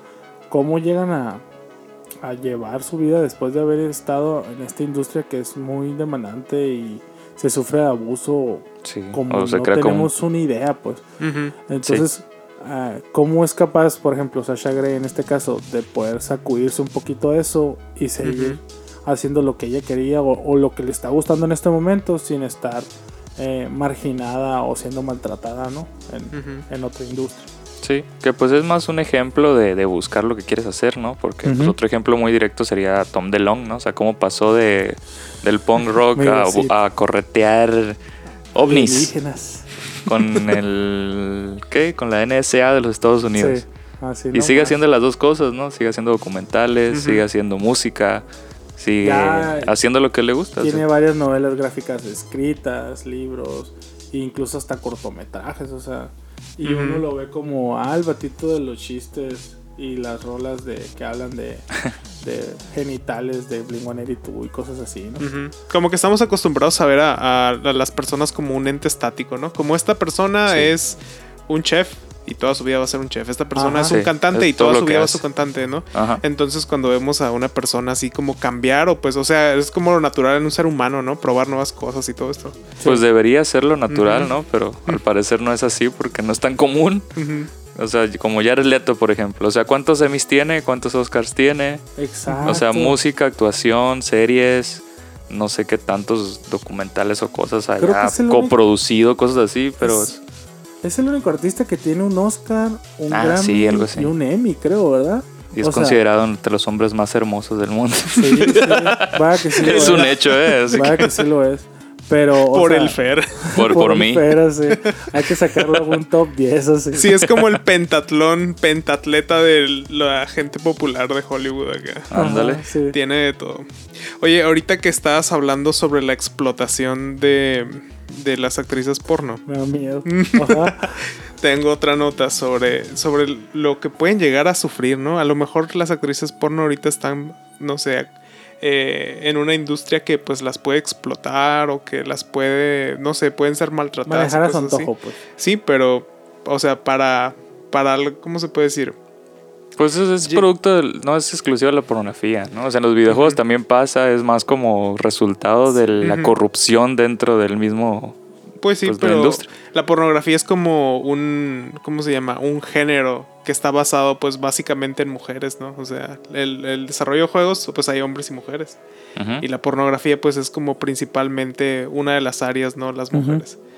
Y pues esta semana salió un tweet y de, un, de un desarrollador chino que desarrolló inteligencia, ¿cómo se llama? Como mm, reconocimiento facial Ajá. que puede estar viendo videos porno y reconocer caras de la gente.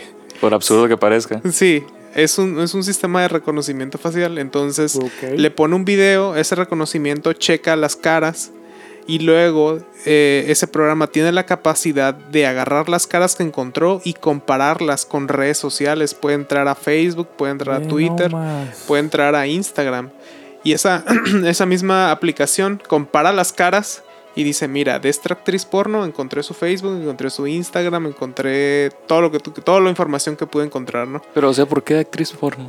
Y Ah, deja o tú, sea- ¿por qué creo este software? Sí, es un software O así sea, como para, ¿cómo ¿Por le qué dicen? no de gatos? ¿Cómo le dicen cuando exponen la, la- la información de alguien en internet? ¿Docear o algo así? Do- Ah, doxing. sí, no sé. Algo Me- así, me algo- Odio todos esos términos. Sí. No me lo sé. Sí. Entonces, Pero sí, te entiendo. la justificación de este desarrollador es que es para que los hombres sepan si sus novias han estado en la industria de la pornografía alguna vez, si ellos no lo saben. Oh. O sea, completamente machista y dominante Pues, así. Sí. Totalmente, pienso yo que sí, no hay. Y hasta ahorita, favorable. ajá, hasta ahorita dice el desarrollador que ha logrado identificar a 10.000 mujeres de videos pornográficos. 10.000 hay acá. Sí. Sí, o sea, ya, ya sí. checó a 10.000 mujeres y ya dijo, no, pues mira, estas son, ¿no? Pero, o sea, solo mujeres. Sí, solo mujeres. O sea, tiene un problema este, Sí, sí, este señor asiático. Sí. Y aunque no ha puesto pruebas, ¿no? Solo ha dicho que existe ese software. No, pues. no, ha, no ha posteado ningún screenshot. Me imagino porque se puede meter en problemas legales, ¿no? O sea, Por un montón de mujeres alrededor del mundo lo pueden demandar y cosas así. Pues son de privacidad. O sea, ¿cómo tiene tiempo libre, eh? De Es hecho, que él y sus amigos, o sea, él no era él solo, era así como Ah. su grupito de desarrolladores. Oye, ¿y si hacemos algo para hacer acá un- como una agresión digital a todo un nicho de personas en el internet? Era el Víctor y sus amigos acá. Sí, ya sé. Es, es lo mismo por lo que se creó Facebook, pero llevado un paso más allá, ¿no? O sea, nomás para stalkear gente. Eh, y algo como esto ya lo había hecho Pornhub en el 2017. Ujú. Había implementado ya también como este sistema de escaneo de caras que es, es como ya bien, bien De- loco. Dentro Es- de su plataforma. Sí, dentro de su plataforma, donde tú podías, no sé, ver a Sasha Grey en un video porno y decir, no sé cómo se llama, pero Pornhub, tú llévame a videos que tengan esta morra. Entonces Pornhub ya tenía, O sea, otro nivel de búsquedas. sí, un nivel ya de búsqueda nada más por cara, ¿no? Biométrico, Esta así. cara y ya te lo, te lo buscaba. Entonces, pues no es la primera vez y yo creo que tampoco va a ser la última vez que, que, que suceda eso, ¿no? O sea, la tecnología a favor de los placeres más oscuros, así. Ah, ese tipo, no, quizás no es el mismo tipo de tecnología, pero el funcionamiento es, es parecido. No sé si ustedes han visto alguna vez alguna serie o película en Amazon, en Amazon Prime o Ujú. Prime Video. Se me hace bien cool que si le pones pausa a la escena y en la escena hay tres actores y hay una cierta música y están en cierta ciudad o escenario, Ujú. cuando le pones pausa te marca ahí las- los actores que están Ah, en la sí, eso escena está muy padre. te pone la- el nombre de la música y el álbum y Ujú. también el escenario o el lugar donde se está desarrollando. Que eso a lo personal se me hace muy enriquecedor porque a veces que digo, oye, esta morra se la está rifando muy bien en esta serie Ujú. o este vato. Me gustaría saber incluso en Sí. qué otros proyectos están Sí, o metidos". dices, este lo he visto antes en otras películas, pero no sé quién es acá. Sí, entonces ya nomás le pones pausa y ya te marca ahí. O la rolita ya no la tienes que y ahí mismo ya ves qué es. Sí, Qué nivel de violencia, ¿eh? Sí, es como una violencia. Bueno, en ese caso lo veo un poco justificable, güey, porque pues. O sea, es eh, como un Google Maps en tu película. en Ajá, sí. Le pones pausa y ahí sale. Y sí, yo sí lo he ocupado varias veces. Y se ve que si lo hace una inteligencia Igual. ahí, un, un, ¿cómo se llama? Un algoritmo para identificar caras. Porque Un pasa unos dos segundos y le pones Eh. pausa. Y si ya no hay actores, que ya no están esos actores en la escena, ya cambió el menú. Ya nomás te sale. Ajá. En esta escena nomás hay dos personas. Y estas son. O sea, qué incomodidad, ¿no? O sea, uno de los placeres del siglo pasado, sí, o de hace 10 años, era buscar esa canción que, escuchaste que en cierta serie. no sé por qué. No, ya. o buscar esa locación que salía en no sé qué película. Ajá. Y, y- y era ese reto, ¿no? O sea, sí tenías Google, sí tenías internet, pero nadie te decía, nada más tenías esa tonada, o esa locación, esa esquina, o ese rostro de ese actor. Sí, o sea, sí, sí. e- era. Bueno, al menos yo disfrutaba mucho eh, obsesionarme por buscar un patrón, así, una canción, o esta serie, ¿cómo se llamaba? Tenía estas Sobre estas todo con la me características. pasaba mucho de que te tenías que aprender la lírica y si era en inglés es como, ay, a ver, ¿cómo está? Te tratabas de aprender el coro y lo escribías en el cuaderno y llegabas y lo buscabas en el Ares, así, literal, así. Así es. O sea, y- ¿Nunca vieron una serie que se llamaba Pete y Pete? En Sí. Nickelodeon. Ah, Tienen un episodio dedicado tan solo a esa, esa sensación, que está muy bonito, donde Pete un día va camino a la escuela y se encuentra que hay un garage abierto y se asoma y hay una banda tocando una canción. Y él se queda así, a la bestia, está bien padre, ¿no? Y pues se tiene que ir a la escuela. Ujú. Regresa al día siguiente y ya no hay nadie en acá. No, no, es como si esa si- situación nunca hubiera existido. Ok. Y como el episodio de Malcolm donde ya no Sí. está el edificio. ¿Tú lo mencionaste? Ajá, no sé, pero sí la he visto. Y, y se obsesiona tanto con la canción y no la puede recordar, pero recuerda el coro, ¿no? Entonces junta a su grupo de amigos y escribe una canción basada en ese coro, ¿no? Que suene igual. Órale. Hasta compra un radio acá de los Hasta más que me demanden. Sí, De copyright. sí, entonces eh, está muy padre ese episodio. me- Me acuerdo mucho porque sí, Órale. es como esa sensación. Pues pero un- ya. yo tengo un ejemplo más real. En la serie de Malcolm el de en medio, hay un episodio donde el Malcolm, creo, compra una guitarra eléctrica sin el permiso de su mamá y la tiene escondida, creo, en el garage o algo así. Entonces no pasa lo que, lo que pasa en el episodio, pero al final de ese episodio hay un video de una banda que se llama 90 grados de tocino, o sea, 90 degrees bacon, algo así. Y la canción no la recuerdo bien, pero me acuerdo que de niño veía ese episodio y me gustaba un montón esa canción de ese grupo tocando en el garage de Malcolm. Era como el cierre del episodio. Sí. Y nomás sale en ese episodio. Pero a lo mejor era un fake, pues, pero la canción en sí, aunque sea fake, puede estar en YouTube ahí, pero no tengo cómo encontrarla. O al menos por el nombre que recuerdo. Es el único dato que tengo, 90 grados de tocino. Eh, eh, nu- nunca puedo encontrar esa, esa canción. O sea, si alguien nos las puede compartir para descargarla salga- ilegalmente en MP3. Ojalá salga ahí un aficionado, un groupie de esa banda acá. Sí. Y diga, ah, sí, es esa rola, se las voy a mandar a estos vatos para hacerles el día. Sí. Pero volviendo a tecnología, ¿verdad? ¿Cuál es el común denominador de todo esto que estuvimos hablando entre pornografía, entretenimiento y series de televisiones de nuestra infancia? Addiction. No, Jack. Pip. Reconocimiento facial. alienante, O sea, ya vimos por ahí la entrega volviendo a los videojuegos de Watch Dogs 2 con cuna en San Francisco, la sede de la tecnología en el mundo, si quieren, donde reside la religión del silicio. y qué peculiar sería que esta cuna tecnológica o futurista eh, tenga prohibido el reconocimiento facial en su ciudad. Yo creo que son como son los más informados, saben el problema que es. Sí, ellos saben todo lo que se puede hacer bueno y malo, ¿no?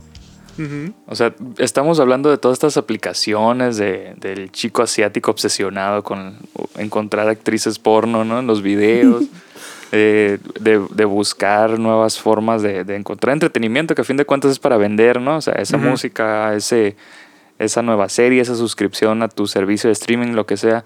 Ese, ese tecnología de reconocimiento facial es precisamente una confusión para las personas porque es, la es nuestra información biométrica, ¿no? Ujú. O sea, muchos no tenemos claro qué es la información biométrica. Y así de una forma muy sencilla, eh, nuestra contraseña de Facebook, nuestro NIP del banco, lo podemos cambiar porque es alfanumérico, ¿no? Muchas veces es numérico ujú. nada más. Pero nuestra información biométrica es esa contraseña que no podemos cambiar de nosotros, ¿no? Nuestra cara, nuestras huellas digitales. Ajá, son esos factores que si se nos roban o si se almacenan, que pues ya están más que almacenados y vendidos por todas las redes sociales, ¿no? Eh, es- en todas esas aplicaciones donde te dicen, vamos a hacerte mujer, vamos a hacerte bebé. O sea, pues para eso son, queridos alienantes, para al- almacenar su información biométrica. Y es muy peculiar que en San Francisco, la cuna de la tecnología, estén diciendo, aquí no pueden usarlo a nivel, digamos, judicial, el software de reconocimiento facial. Cuando se esperaría todo lo contrario de una ciudad tan innovadora, digamos, como es San Francisco. Tan avanzada y sobre todo eh, vanguardista, pues, y que no se guarda mucho los temas de, de comunidad, porque pues ahí también preside, y es una ciudad reconocida por la cuestión del orgullo gay. Ajá, Entonces, sí. eh, pues sí tenemos ahí como que también eh, en balanza lo que precede o lo que ellos buscan eh, impulsar, que es la cuestión Ujú. de eh, que se le importa mucho a las personas que están ahí en esa ciudad. Entonces, sí está interesante como que estén prohibiendo este tipo de tecnología, porque Ujú. pues, como dices tú, es una es algo que no que, que nacemos con ella y que no nos podemos quitar de encima, pues no es fácil de falsificar, pues.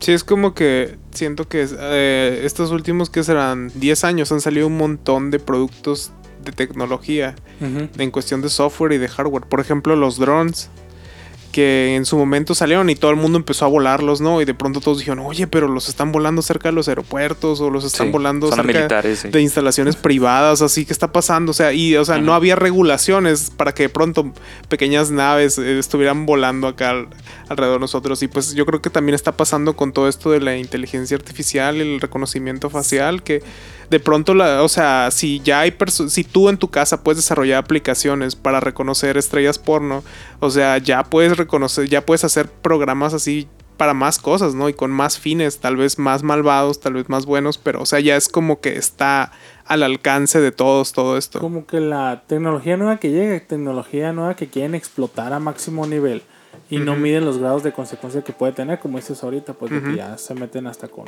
cosas más malvadas, ¿no? Sí. Entonces, eh, pues tenemos el ejemplo de eso de los drones.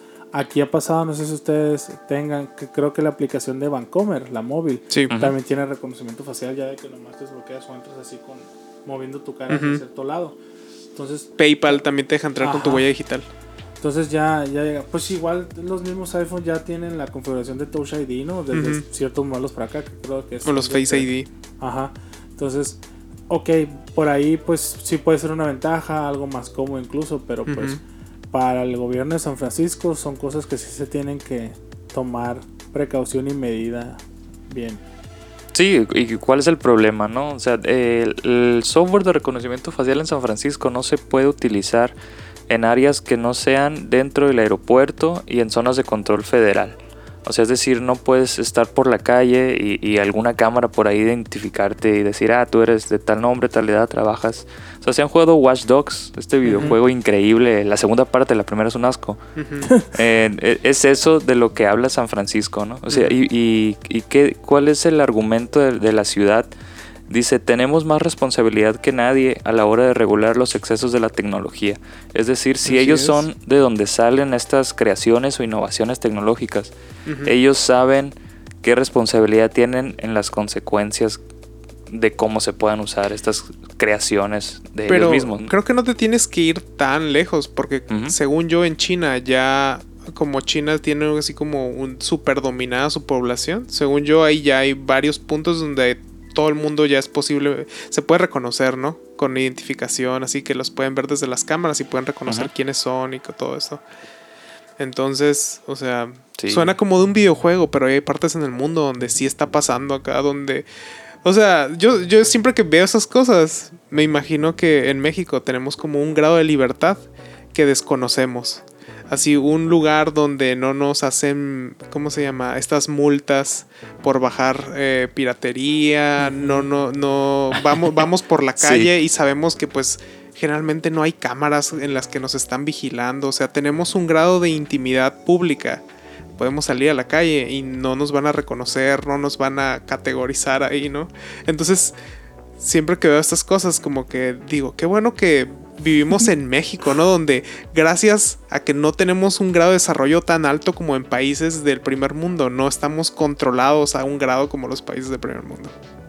Sí, bueno, pues es que pusiste el extremo, ¿no? O sea, China es como una cúpula de concentración Ajá. y autoridad incuestionable, ¿no? Sí, O sea, México es esa sensación cuando vas a un pueblo y no tienes señal y dices, ah, qué padre, nadie me va a molestar. sí, acá como es que esa- gusto, ese ¿no? tipo de percepción, ¿no? La analogía. Sí, es la verdad. Sí, o sea, sí. y, y en Estados Unidos no puedes torrentear algo sin Triangular tu conexión, no te Ah, vaya a caer el FBI o algo así. Sí, en, ¿Sabes en qué? Estados Unidos eh, generalmente los semáforos tienen cámara Ajá. y Sí. también tienen reconocimiento de Sí. matrículas. Entonces te pasas un alto y, o sea, ni ¿Te tiene llega la que haber, multa? no, no tiene que haber un policía ni nada. Tú ya sabes que te va a llegar tu multa. Sí. Eh, un día está, cuando todavía existía Kmart, está ahí por ahí oceando y de pronto no sé por qué empezó a platicar con un señor y me dijo que sí, que se pasó el alto y que le llegó la nota a su casa, le llegó la fotografía de él así como en pleno acto, En pleno crimen. en pleno crimen, luego una ampliación de su placa y su dirección, ¿no? Y lo que tenía que ir a pagar y todo, entonces ya... Eso es- sí, acá la vigilancia sí es inevitable. Es muy real. Que, bueno, en, ca- en caso personal mío, yo hay veces que no utilizo el, el cinturón de seguridad. Pero me, me pasa mucho. Usen el cinturón de seguridad, alienantes. Ajá, no, no, no. No sigan el No ejemplo sigan del el Chuck. ejemplo mío, no hagan esto en casa, por favor. Eh, pero cuando voy a Estados Unidos, como que es lo primero, o sea, mi mente está ya eh, trabajada para que me ponga el cinturón, porque yo sé que aquí no puedo pasarme ciertas reglas, pues. Y ahorita volviendo a la cuestión de, que pirateamos aquí cualquier cosa. El, Nosotros no, ¿eh? Nos han dicho. Hace un mes estaba en, en Los Ángeles. Eh, y a- a- me tocó estar un fin de semana. Y en ese fin de semana, pues estaba latente todavía lo de Game of Thrones. Y era el episodio 3, que para los eh, amantes ahí de la, de la serie, pues el episodio 3 de la octava temporada fue un episodio muy, muy, muy bueno. Entonces, uno de mis principales temores es cómo voy a ver allá la serie si no traigo tantos datos. Y luego pues, ah, pues la primera opción, piensas en Pelispedia, que por cierto ya lo cerraron, o en Ujú. Cuevana 2. Pero pues Cuevana 2. estando allá es como, oye, aquí no puedo hacer esto, pues, o sea. ¿Y no lo me- intentaste? No, no, no. Por lo mismo de que aquí me van a detectar y se me hace que a los cinco minutos, ta, ta, ta, ta, SWAT así. FBI o algo así. Fíjate que también tengo una anécdota. Mi papá tiene un amigo que su hija estaba estudiando en la Universidad de Arizona, en, Ujú. en- pues allá en el otro lado. Dice que la fue a visitar acá a los cuartos donde ella vivía y que acá tararara. ella dijo, voy a tener, vengo a una clase y ahorita vengo, ¿no? Y él dijo, ah, no sé qué, acá voy a bajar una canción acá, no sé A por qué. torre.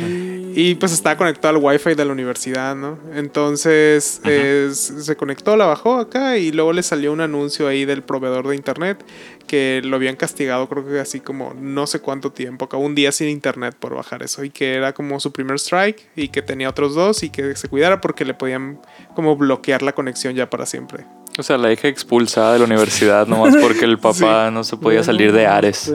o de donde sea que haya entrado. Ares, sí. Así que, pues, o sea, San Francisco es un ejemplo de tecnología en el mundo. Y yo creo que más de tecnología es de conciencia social sobre lo que implica la tecnología. Que, o sea, es un gran fundamento aquí en el podcast, que es precisamente lo que hablamos, ¿no? Más de las noticias, lo que va más allá, lo que implica todas esas innovaciones en tecnología. Al fin de cuentas, pues es, es una lección o un ejemplo que hay que seguir de, o sea, de si ya tienen todos nuestros datos biométricos almacenados y se venden al por mayor en internet, pues al menos debemos de alguna forma limitar ese acceso a nuestro rostro, ¿no? O sea, por ahí la película Minority Report eh, es, es eso precisamente, ¿no? O sea, la, la persona se tuvo que remover los ojos para que no lo identificaran en cualquier tienda por la que pasaba porque le vendían eh, cierto tipo de productos porque ya sabían quién era él y cuáles eran sus gustos. Ya ¿no? lo tenían todo checado. ¿Te imaginas ese futuro en donde seguramente vamos a vivir? O sea, solo nos está. o sea, el ahí- Víctor lo está confirmando ya. Está, Sí. está ahí, está Spoiler. ya unos años en el futuro, esperándonos nada más.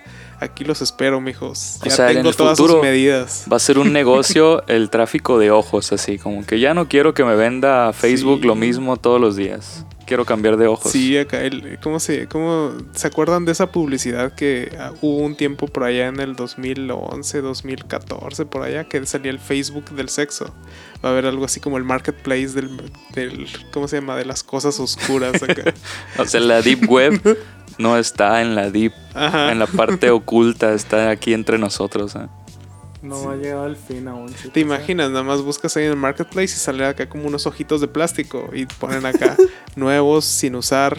Sin escanear. listos Sin pues. escanear. Ajá, acá y tú. Ah, ya Ah, sé. mira, ya me sé va a salir opción- ¿Dónde tanto. salir la quincena? Volver a ser anónimo. ¿Qué tal? ya sé dónde salir mis quetzales. Devaluadísimos. alienante, Ya hemos hablado aquí en Alienante de, de Amazon y de sus políticas eh, o sus métodos poco Extremistas. Poco, poco Uy. ¿cómo se llama? Convencionales y muy futuristas. Sí. Eh, la vez pasada hablamos de cómo un algoritmo de computadora checa tu, tu ¿cómo se llama? Tu productividad. Y, y le sugiere a tu jefe si te despide o no. Y le produce todo el papeleo de. Fíjate que el Shaq. El Chagas. Yo soy el, la rata de laboratorio. así. Simón, y no, no, no está acá cargando suficientes cajas. Aquí están los papeles. Primero el Víctor me dice adicto, enfermo, así al inicio del podcast. Y ahorita está diciendo que ya no chambeo, ¿no? Pues. Y luego a te este- despide. A este sujeto no le agrado. Eh, pues ah, imagínate que el Fer está, está en su estación de trabajo. Empacando Ajá. Verdura. las, las cosas que pide el Shaq en cajas. Oh. Y, y pues ahora tiene en su pantalla un jueguito que se llama el empacador de cajas. Y, y va midiendo cuántas cajas por hora va haciendo. Ajá. Y lo va comparando con las cajas de los, de los otros empleados. Es un nuevo método que está usando Amazon para hacer más competitivos a su personal y hacerlos competir entre ellos y De al mismo tiempo aumentar la productividad Esa es la idea. sin que suene como a, un- a una persona gritándote o diciéndote, hey, más rápido, más rápido. Oh, suena genial. Sí, pero, o sea, también tiene su lado negativo porque ¿qué, tan, qué tanto tiempo puedes ser competitivo? Es como si te dijeran, hey, juega este juego y gánale a, no sé, a tu amigo, pero para siempre. No. O sea, llega un punto en donde... Hasta que mueras. Sí, en donde Y luego un punto- ponen a otro Sí, ya. en donde la competencia se vuelve como, o sea, sin sentido. Insana, ¿no? sí. Sin sentido o te produce un estrés del que no, no, no es necesario, ¿no? Entonces, esto es lo que está haciendo Amazon y O pues, sea que en estos trabajos ya no va a haber viernes social. Nunca existió, Fer. pues O sea, es- qué tristeza Ajá. tener, o sea, es, es la automatización. Por ahí leía que la automatización en 10 años va solo a empeorar las condiciones de trabajo en el mundo. Y, o sea, es esa obsesión por hacer del hombre una máquina y solo eso, ¿no? Apenas estaba escuchando que durante durante ¿cómo se llama? la revolución industrial, Sí. la percepción de los humanos de la naturaleza y de su entorno es que vio empezó cambió su percepción, ¿no? Antes en, en el oscurantismo, en la época medieval, veías un árbol y decías, ese es un árbol, ¿no? Esto es tierra, esto es un cerro, y los considerabas solamente como eso. Y durante la revolución industrial, pues, la gente dijo, esto es madera. Puedo Sí. hacer casas con eso. En esa montaña hay oro, minerales que puedo extraer, ¿no? Estas no son vacas, son productos, carne que puedo vender. Entonces, y- Capitalismo. Y, Ya esa, bien dañados del cerebro, así. y esa tendencia ha seguido, ha seguido, ha seguido creciendo, ¿no? Nosotros ya estamos acostumbrados ahorita, pero llega un punto en donde dicen, ya tenemos dominados todos los recursos. Ujú. que siguen los recursos humanos. Empieza- empiezas a ver a las personas como estos no son personas, Como son, ganado. son viewers, es audiencia, son consumidores, son clientes. Entonces, eh, Qué triste, ¿eh? sí, Me es, es como deshumanizar, deshumanizar a los humanos, es serlos más un número más, un elemento de la producción. Y pues en el caso de Amazon, pues es, son números de productividad, son máquinas, ¿no? Son ya eh, más representan números. Y pues lo dicen sus mismas notas que han sacado de ahí, ¿no? Que la gente ya prefiere no ir al baño, prefiere no tomar descansos porque sabe que a lo mejor un retraso de 5 minutos es la caída en sus números acá drásticamente, ¿no? Y ellos no lo hacen y la gente los empieza a seguir, ¿no? Dijo, si alguien, si mi, compañero de trabajo no fue. Si yo voy, voy a ir mucho más debajo de él, ¿no? Entonces mucha gente se aguanta ir al baño y ya, ¿no? Tienes algunas crisis nerviosas y todo esto. Y luego llega Amazon diciendo, te voy a poner unos juegos para que todavía le des más duro. Los Sí. creamos entre yo unos... más, sí, yo los creamos entre yo unos psicólogos diseñados exclusivamente para que seas más productivo y puedas mover más cajas, empacar más cajas. y todo justo lo que quería. Sí, y. Y. ¿Cómo se dice? Y lo que te dan por, por ser bueno en estos juegos que están ahí instalados en el monitor de tu estación de trabajo son eh, Swagbucks, que son como la moneda de Amazon. Swag. Swagbucks. Buena esa Ajá, Amazon. y, y puedes comprar swag. No sé si has escuchado que el término es así como que, ah, pues ya, swag. ya te- tiene, es youtuber y ya tengo swag, o sea, ya tienes camisetas. y No cosas puede ¿Qué ser. es esto? El swag no se 2013. compra, hijo. Uh, Ajá. Entonces, eh, entre mejor seas en el juego, puedes comprar termos de Amazon, playeras brandeadas con el logo de Amazon. Tienen una tienda interna que tienen mochilas, lápices, cuadernos, todo eso, toda esa O sea, clase lo de. gastas ahí mismo. Sí, o sea, es que triste. es moneda, son monedas creadas por Amazon para gastarlas en tiendas de Amazon, pues. O sea, no es como que, que Qué conveniente. tengan algún valor de dinero, ¿no? Es como que, ah, pues ya tengo mi playera de Amazon, ¿no? Sí, pues no es como que- Explotado, pero con tu cuaderno de No Amazon. es como que puedes ir a comprar unos pepiguates con Ujú. 20 swagbacks acá. Con Don Toño. Con don, ¿cómo se llama? Don Pascual. Don de la Pascual de la. Universidad de Solo. Don Pascual que nos escucha. ¿eh? Pero el lado más positivo de esta nota, bueno, se podría decir, es el que, que nos introduce al concepto de la gamificación, que es eh, un concepto que, De doble filo, yo Ajá, diría. ¿eh? Ajá, un poco de doble filo, que quiere decir hacer actividades que muchas veces se pueden considerar monótonas, difíciles de hacer, eh, y volverlas un juego, ¿no? Eh, volver, por ejemplo, estudiar la anatomía humana, volverlo un simulador de un cuerpo, y los doctores tendrían mucho... po- podrías agregar elementos competitivos, elementos más interactivos, y no sé, doctores o personas que estén estudiando para doctor podrían eh, ¿cómo se dice? Aprender de esa manera mejor, ¿no? Una manera más, más cosas, más... Más dinámica. Ajá. En nuestra vida diaria ya se utilizan esos conceptos de gamificación. Por ejemplo, la gente que nos está escuchando y tiene Apple Watch, eh, el Apple Watch introdujo un concepto que se llama cerrar los anillos, ¿no? Es eh, Sí. an- anillos de actividad física, de pasos De- que das al día, Calorías. Ajá, calorías y Distancia, cosas así. creo. Ajá. ¿no? Entonces, eh, lo que tienes como objetivo es que en tu día tú dices, ah, es que no he cerrado mi anillo de caminar, pues en mi hora de, comer me voy a ir a caminar, a dar una vuelta acá para, para cerrar mi anillo, ¿no? Entonces, eso es el concepto de gamificación ya como un poco más en nuestra vida diaria, ¿no? Pequeñas actividades que se pueden hacer la conversión a un juego para lograr que hagas algo, ¿no? Sí, ya del lado haciendo la gente de Amazon. un poco más digerible, pues está Duolingo, ¿no? Para en- aprender otro idioma, que prácticamente te hace un jueguito de- del idioma que quieras aprender. Y también está Musician para los que qui- quieran aprender a tocar algún instrumento de cuerdas. Pues te hace un juego ahí de aprende este acorde y así te va progresivamente enseñando. Eh, la misma aplicación te va invitando a que vuelvas a la clase y, y vayas progresando. ¿no? Estaría más suave acá ver que en el futuro cómo, cómo se vuelve todo esto de los videojuegos como en una ya como en nuestra vida diaria más comúnmente, ¿no? Siento que para allá va. En unos 10 años a lo mejor ya vemos todavía más cosas, quién sabe qué que, que se vaya a inventar para gamificar nuestra vida diaria. El problema es que vamos a llegar a un punto en donde vamos a colapsar, queramos o no. O sea, ya sea persona, ya sea comunidad, ya sea ciudad. Porque pues nos están exigiendo ser mejores, mejores, mejores, mejores. Ok. Ujú. Puede ser que en ciertos momentos sí esté... eh, como no quiero decir la palabra chilo porque es un slang muy de aquí, ¿no? Pero... eh, ok, vamos a recurrir a la palabra chilo. ¿no? Pero, eh, ¿qué pasa si, si no llegamos a tener los mismos... O sea, está bien que vamos a estar dando el 100% quizás el primer día, el segundo, el tercero, pero hay un momento en que tenemos que tener un descanso, pues.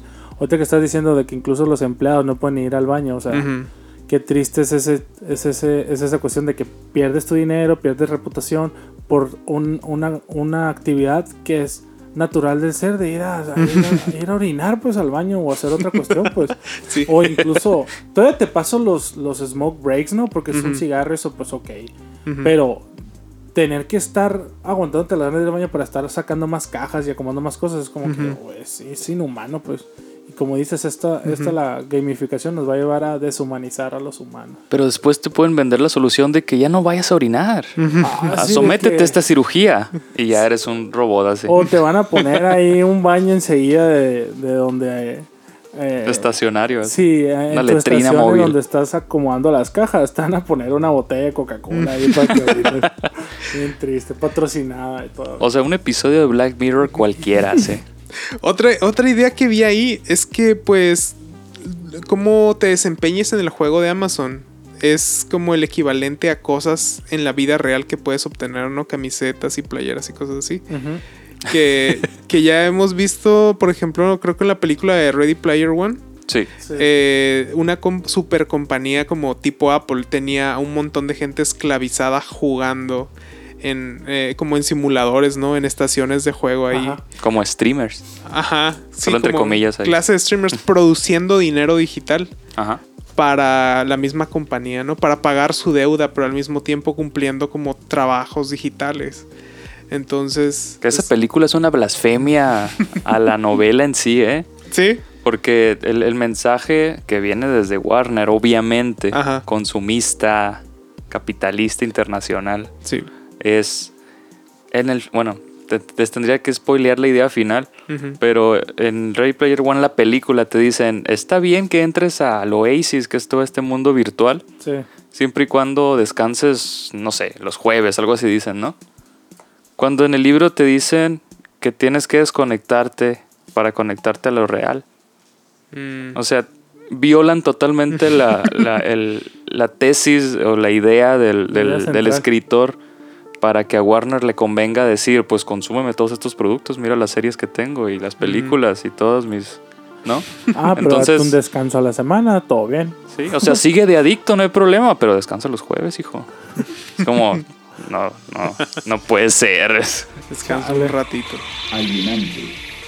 Esta semana o la semana pasada, eh, Apple a través de su, ¿cómo se llama? De su blog de desarrolladores de Safari publicó un concepto que, que está llevando a cabo o va a llevar a cabo, que es el replantear cómo, cómo los, ¿cómo se llama? La publicidad no sigue en Internet.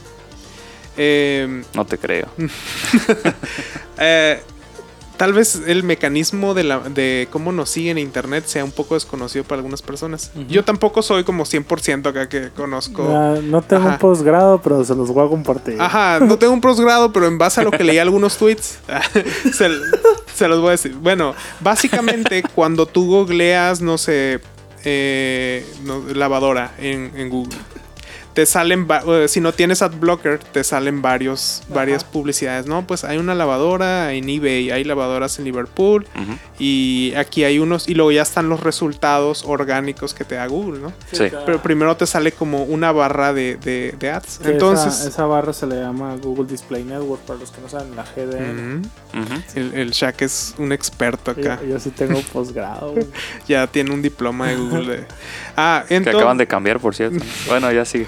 Entonces, eh, ya que le eh, Google está viendo todos los ads y ya que le das clic a uno, eh, Google tiene la capacidad de, de rastrear o de seguirte en la página. Por ejemplo, si le diste clic a una página de una lavadora en Liverpool, Google todavía está contigo, aunque tú ya no estés viendo la, la ¿cómo se llama?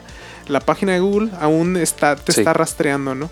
Está rastreando tu comportamiento. O sea, que cierres la ventana que acabas de abrir no significa que te dejen de seguir. Señor Google te sigue viendo. Sí, o sea, sigue rastreando tu El clic. o gran sea, hermano. Ajá, la acción, la acción como que desata todo eso, ¿no? Sí. Es como que le das permiso de, ¿no? Entras a la, a la, ¿cómo se llama? A la página de, de Liverpool y dices, ah, esta lavadora me gustó, pero vi otra que, que me gusta más y le das clic. Hablando Y- de lavadora. Sí. es, es un ejemplo más, o sea... El Víctor está buscando lavadora por si vendan una Sí, usada. si han visto buen en el precio. marketplace o en ofertas beta o algo ahí, porfa, Dejen. etiqueten. Por mándenme- inbox. Mándenme Ajá, link manden un inbox ahí y ya nosotros se lo pasamos al Víctor con gusto. Es que en la mañana lave ropa, pues. Eh, y puede que a lo mejor no te hayas quedado con una lavadora, ¿no? A lo mejor compras otra cosa, una estufa o lo que sea, ¿no? Y. Claro. Google tiene toda esa información de ti, ¿no? Sabe qué clics diste, qué objetos viste. Y todo al final toda esa información se manda a ellos y pueden generar un reporte, ¿no? Luego le pueden decir a, a Liverpool, mira lo que, el- por poner tu anuncio aquí, pues eh, la persona dio no sé cuántos clics en tu sitio web y al final terminó comprando esto y esto es lo que pasó, ¿no? Entonces. O sea, para, para, las, para los dos lados, pues esa información es como súper relevante, ¿no? Porque saben, pueden controlar muy bien qué es lo que la gente está viendo, cuál es su comportamiento cuando dan, cuando dan clics o cuando ven publicidad. Pero Sí. pues para nosotros las personas, pues es como que están viendo toda tu actividad, o sea, como si un desconocido se pusiera a un lado de ti y te estuviera viendo cómo compras tu lavadora. Sí, o sea, si creen que los guardias de Liverpool son acosadores cuando traes algo en la mano así, o sea, olvídense. No. Google es el acosador número cuando uno. entras cuando entras a un, a un Home Depot y hay un guardia y te dice buenas tardes Google. buenas tardes joven y ya entras y nomás lo ves y te está mirando desde lejos desde la entrada acá como que viendo qué, qué estás haciendo y luego ya que sales aunque te vio en la- está a un lado de las cajas y te está viendo cómo pagas su ticket por favor y ya se lo das así como una humillación bien grande así y trae un marcatexto, ¿no? Charpe así, Sí. fluorescente acá. casi, casi te arrodillas Va y le dices, no, señor, le juro que no me robé nada. es lo peor y también en el, en el Home Depot. Qué humillante ir a esas Sí. tiendas. Entonces, eh, toda esta información, aparte de esto, se queda guardada en tu propia computadora, ¿no? Y si algún, hay algún programa por ahí malicioso, pues la puede consultar o otra página que tenga por ahí acceso a tus cookies puede también consultar toda esa información. Mm. Cookies. Entonces lo que Apple está proponiendo con Safari Ajá. es eh, cortar todo este proceso, ¿no? Como re- de repensarlo. Eh, ya que entres a la publicidad de la lavadora, ya que hagas la compra, nada de esto va a ser traqueado. Al lavado. Pero el Safari al final va a recolectar esa información y Sí. va a decir, mira, a través de, a través de este clic que dieron en tu ad, sí se pudo realizar esta compra. Ujú. Y es todo lo que vas a ver acá. Sí se hizo, de que se hizo una compra, se hizo una compra. De que la actividad, de, toda la actividad fue positiva, sí fue. Entonces, es lo que están planteando.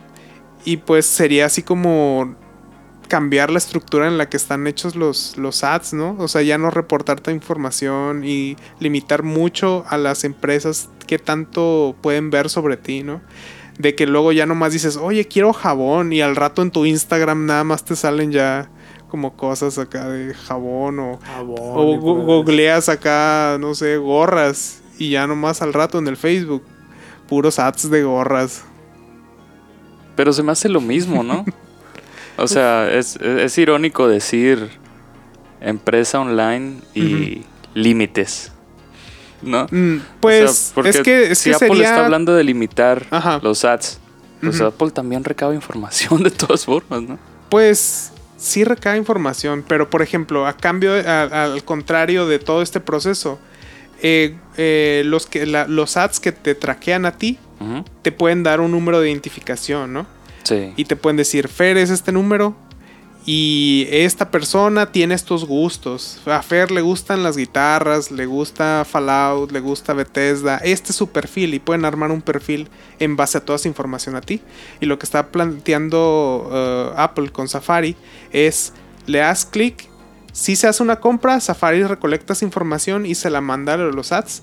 Pero están planteando eh, no darle, no darte ningún ID y hacer, ¿cómo se llama? Randomizar el tiempo en que, haz de cuenta, puedes comprarlo ahorita a las 4 de la tarde Ajá. y la información se la pueden mandar mañana a las 5 de la mañana. Entonces no se va a llevar un, un- un seguimiento total, ¿no? A- alguien que dio clic aquí sí compró, es todo lo que van a decir. Entonces es como una política de seguridad que se me hace pues que sí va a tener algún impacto ahí en el Pues es, futuro. es optimizar, ¿no? Más o menos la línea de seguimiento. Pero en sí, bueno, en lo personal no lo veo como que, ay, algo que va a venir O sea- a romper el... Yo no lo veo así. Yo creo que simplemente es un pretexto para que Apple diga que se interesa por nuestra privacidad. Puede que sí. Pero a fin de cuentas, sí, Apple violenta nuestra privacidad cuando se le antoje, al igual que Google, ¿no? Te la vendo barata. Pues puede que, puede que puede que privacidad. Sí. Sí, no, Sí, siento la que toda esa clase de movimientos por parte de Apple sí son como para generar cosas como, ¿cómo se dice? Como una imagen de ellos, ¿no? Sí. De que protegen tus datos. Es más, es más por ahí. Con lo del Sí. asesino este que, que sí fue un asesino en, en- en San Francisco, en Estados Unidos, que el FBI quería abrir su teléfono y Apple se negó, ¿no? Y siento que Ah, todo sí. eso lo hizo nada más principalmente por, ¿cómo se dice? Eh, por la imagen que le iba a dar en el mundo. O sea, si ni a un asesino le abren su teléfono, tú que eres una persona normal, o sea, menos van a abrir tu teléfono jamás. Sí, es que es absurdo cuando, cuando en, en Instagram, en Facebook salen estas cuentas que quieren denunciar y que quieren que las cierren.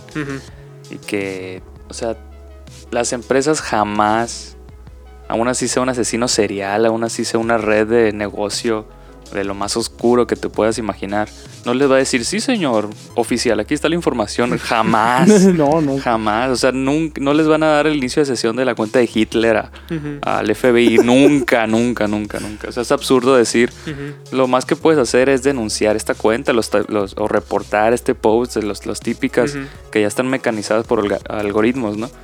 Pero es absurdo pensar que, que, que se tiene información que le pertenece a una empresa privada.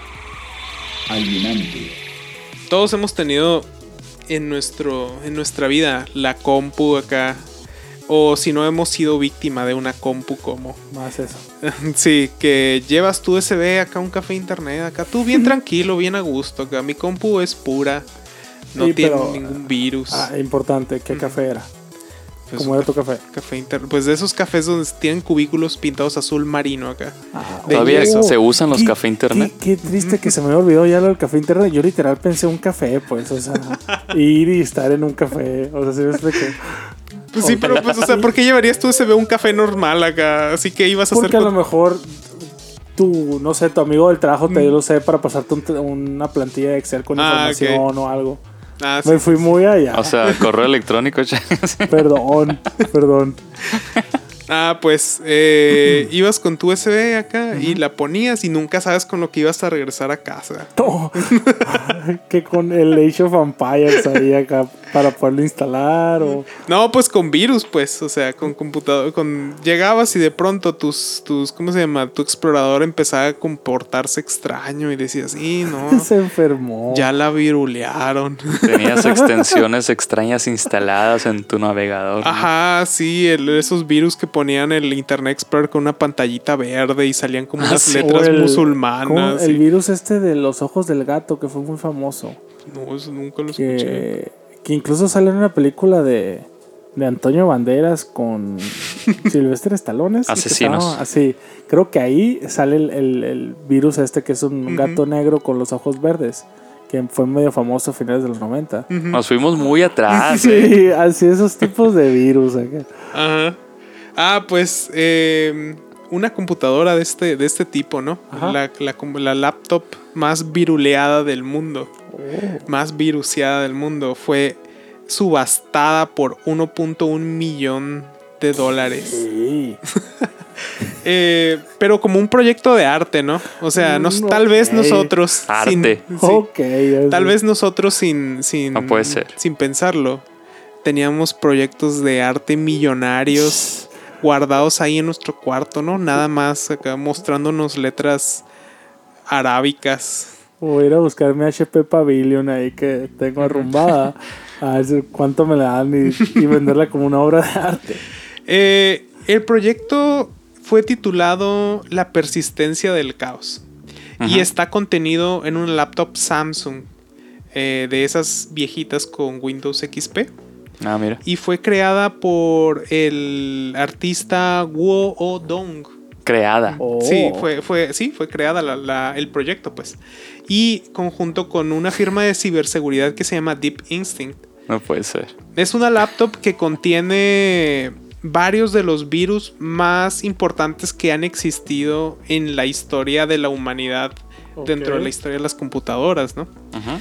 Eh, estos virus son, eh, por ejemplo, el súper peligroso, el WannaCry del año pasado y año antepasado, Sí. que es este ransomware que bloquea tu computadora y te pide dinero para desbloquearla. También tiene otro programa que se llama eh, Black Energy, que es un programa que se utiliza para controlar otras computadoras y volverlas botnets. El virus de I Love You, que era un gusano que, Ah, sí. que empezaba, creo que, a multiplicarse, ¿no? Es de los, de los virus más populares que existieron porque te llegaba un correo que decía te amo. Y tú decías, ¿qué onda con esto? Lo abrías, y justo cuando lo abrías hacías que el virus se multiplicara, ¿no? Ton, ton, ton. Como el amor, pues. Eh, Qué bonita analogía. Otro virus, My Doom, So Big. eh, y hay uno que me llamó mucho la atención, que nunca había escuchado de él, que se llama Dark Tequila. Y ese es Ah, un suena, virus, sí. es un virus diseñado especialmente para los mexicanos.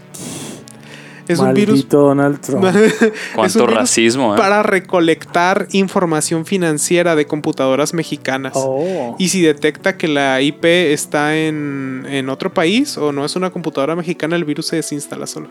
Entonces son virus que han hecho perder a la humanidad billones de dólares, ¿no? Eh, por información, por datos, dándoles literalmente dinero, ¿no? Y la idea de este proyecto es eso, ¿no? Que muchas veces eh, vemos a los virus, pero no los tenemos de una forma tangible hasta que ya los tienen, ¿no? Y los virus también de computadora tienen esa cualidad que es de las pocas cosas del Internet que sale del Internet para asustarte en tu casa.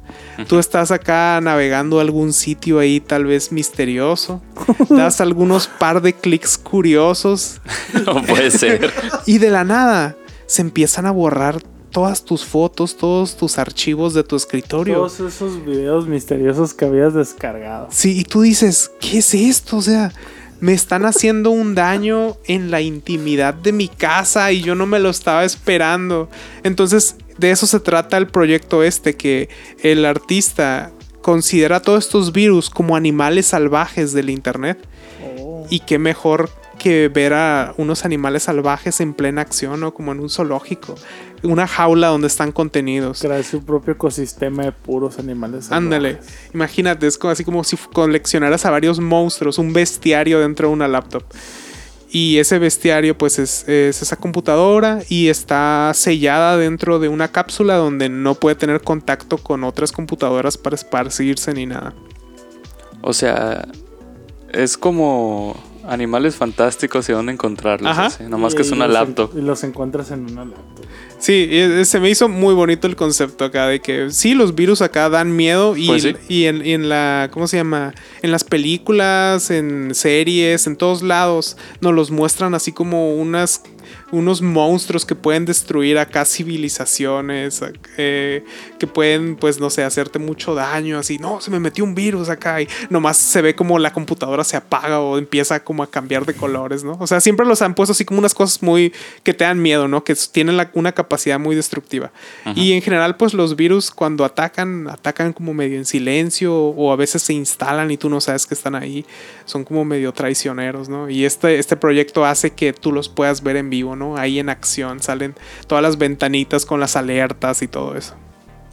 Ah, está prendida la. Sí, está prendida la laptop, o sea, es un es como ¿cómo se puede decir? Un performance de virus en vivo. No puede ser. Wow. La laptop está abierta y tú estás ahí mirando cómo salen las ventanitas y todo y tú dices, mira, esa es una laptop con muchos virus. O sea, puedes ver al león comer así. Sí, Qué chilo. es un bestiario digital. Qué particular. O sea, más allá de la creatividad de conceptualizar eso, yo me quedo con la duda de llamar artista a este hombre, ¿no? Pero bueno, Y ya pues, he ahí su obra. tú nomás acá ve a un agarra, compra una computadora de café internet y ya la pones en un cubo de plástico y dices, arte, No, pues así nacieron los influencers, Víctor. un millón de dólares, por favor. no, pero sí se me hace muy padre este proyecto. Pero luego no vendes ni treinta y tantas camisetas. así que- alienante, Es el año 2099 y yo, Fer y el Shaq ya estamos muertos desde hace ya varios años. Esta es una carta al futuro. ¿Yo de qué morí?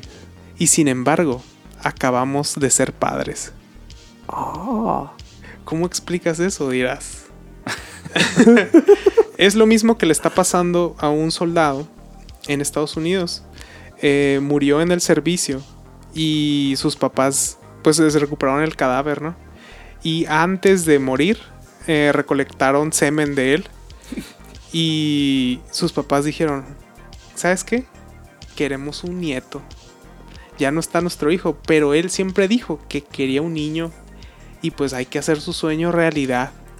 Entonces eh, entraron ya como en un, ¿cómo se puede decir? En una disputa legal, como para ser. decidir Ajá. si se podía o no se podía hacer, ¿no? Ajá. Y pues ese es el, el ¿cómo se llama? El punto de, de la nota, ¿no? De qué tan, qué tanto control tenemos sobre nuestros cuerpos. O sea, entre más avanzamos en... O sea, yo creo que cada día que pasa desde que hacemos alienante, un poco más estamos más cerca de, de estas realidades. Del fin. La Ajá, entropía sí. se expande un poco más en nuestro universo. Como que ya no hay límites para nada. Sí, o sea, ni siquiera después de muerto ya acá te pueden dejar descansar en paz. Ya nada más tienes un hijo acá, que nació ya cuando estabas muerto. Y pues sí los dejaron recolectar el esperma y está custodiado, ¿no? En, eh, En un laboratorio, Ajá, en un laboratorio por ahí. No en su refri de la cocina, ¿verdad?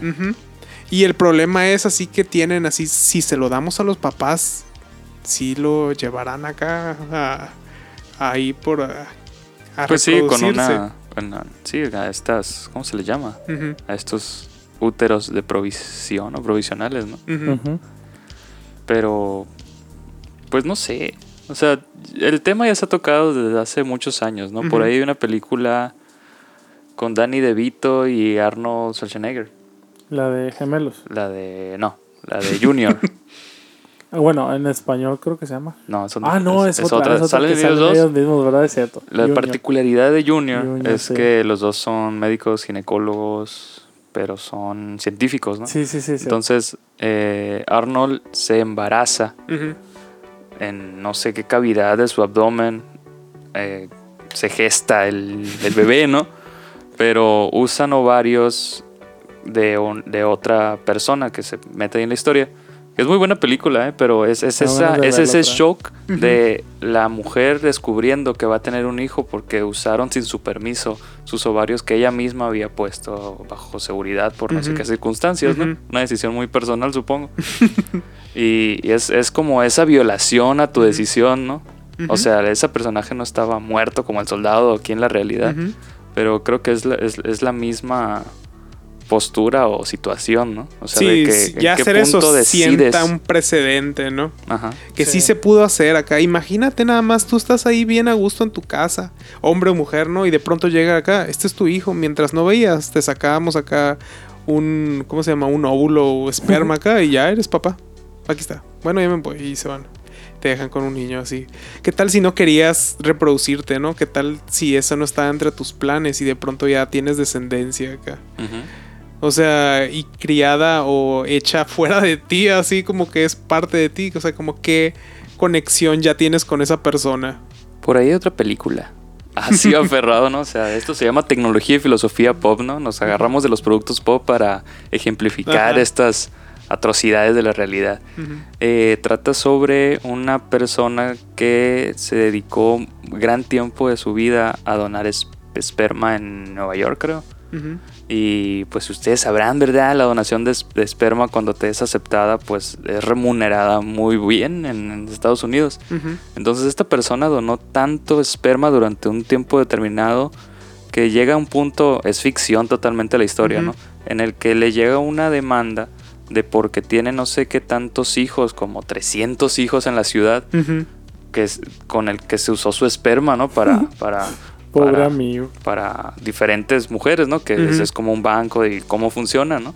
Y, y es esa ficción de a la torre, tengo 300 hijos, o sea, ¿qué voy a hacer, no? Como Gengis Khan de Nueva York. Sí, o sea, es ficción, pero es para reflexionar ese tipo de posturas, ¿no? O sea, cómo O sea, yo, yo, yo lo hice voluntariamente de alguna forma, pero visto desde otra perspectiva, pues presenta otro problema, ¿no? O sea, que te lleguen 300 personas a decirte, ah, tú eres mi papá. Es como, o sea, ¿cómo digieres eso, no? Sí, ya. ¿Cómo como, lo asimilas? como la idea esta de los Buena película también. niños acá. Y ya te das cuenta que a pesar de que estés vivo y según tú tienes decisión sobre tu cuerpo, sobre lo que tú haces, al final del día te puedes ver afectado por este tipo de cuestiones, pues a lo mejor al, al soldado pues no, no va a haber ahí una algo que lo termine como que de afectar a él directamente porque él pues ya pasó otra vida pues. Pero o sea también cómo es posible que los papás hayan llegado a ese límite de no no sé si llamarlo locura porque pues es, es, es un es un como le decíamos ahorita eh, es un parteaguas nuevo Ujú. que, que ellos querían prevalecer como que la descendencia de su hijo en un nieto pues. Entonces a lo mejor no, quizás es un- algo ligado más al amor o otras cuestiones. Pero el amigo no tenía ya nada que ver en este mundo y no tenía una voz para decir sí o no, pues. Y lo hicieron sin, sin consentimiento alguno, pues. Y entonces es, es interesante cómo podemos llegarnos a estos distintos finales o situaciones que se están dando con el avance de la tecnología a través de los años, ¿no? Sí, ahí en el, en el New York Times también agregaba que esta, esta clase de, de cosas ya se da, eh, pero por ejemplo con mujeres eh, que su esposo es soldado, entonces muchas veces antes de irse a combate deja como reservado esperma, ¿no? Y, a veces Ah, las, las mujeres Como al- testamento así Ajá, de, cuando- puedes hacerlo. cuando se mueren los soldados, si es que se llegan a morir, eh, ellas dicen, no, pues voy a tener un hijo porque planeamos tener un hijo, pero pues ya no se pudo, pero yo quiero tenerlo de todas maneras, ¿no? Entonces sí se han dado casos así, pero no como casos así de como este que se está planeando, que los papás de- del muchacho este que creo que tiene 21, tenía 21 años. eh, son los que quieren como hacer eso, ¿no? Cuando ya no hay como ningún lado de, de los dos que nunca tuvo una esposa o una novia o algo así, ¿no? Solo está él y los papás dicen, pues le quiero sacar un hijo a mi hijo.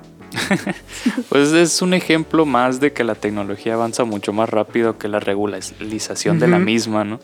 Y de la misma necesidad de regularizarse y hacer leyes en cuanto a eso, porque pues entran muchas cuestiones morales que no sirven de nada, porque todos van a opinar cosas diferentes.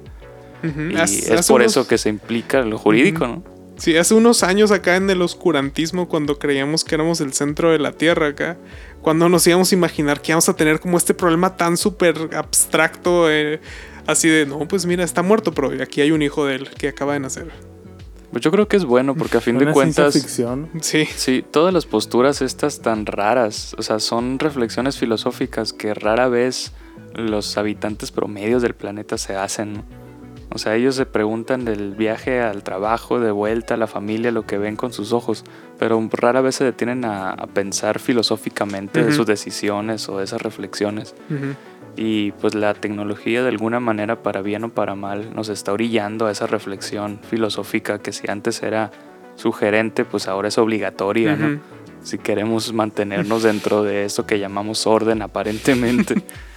Pero está cool que la tecnología nos orilla a filosofar obligadamente. cuestionarnos acá. Así es. O acciones que nunca pensamos poder realizar, ahora se abre pues este portal al de, ay, ¿qué pasa si quiero a lo mejor sacarle el esperma a mi hijo y te- que tenga un nieto? O sea, yo tener un nieto. Y paz, abre la posibilidad. O sea, ya puede ser posible.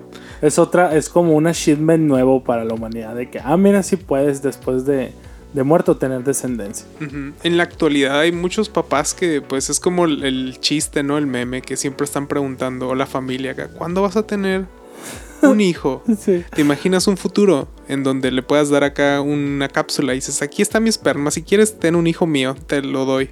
Y Sí, ya el señor... dejes de preguntar. Sí, ya el señor nomás va acá a una Benavides, va a la, a la- al, Una módulo, Benavides. al módulo de hijos y ya lo pone ahí y ya tiene una copia acá. Un hijo, por favor. Ajá, un hijo. ¿A qué dirección O se lo enviamos? La típica de que siempre te preguntan, oye, ¿y ¿cuándo te vas a casar?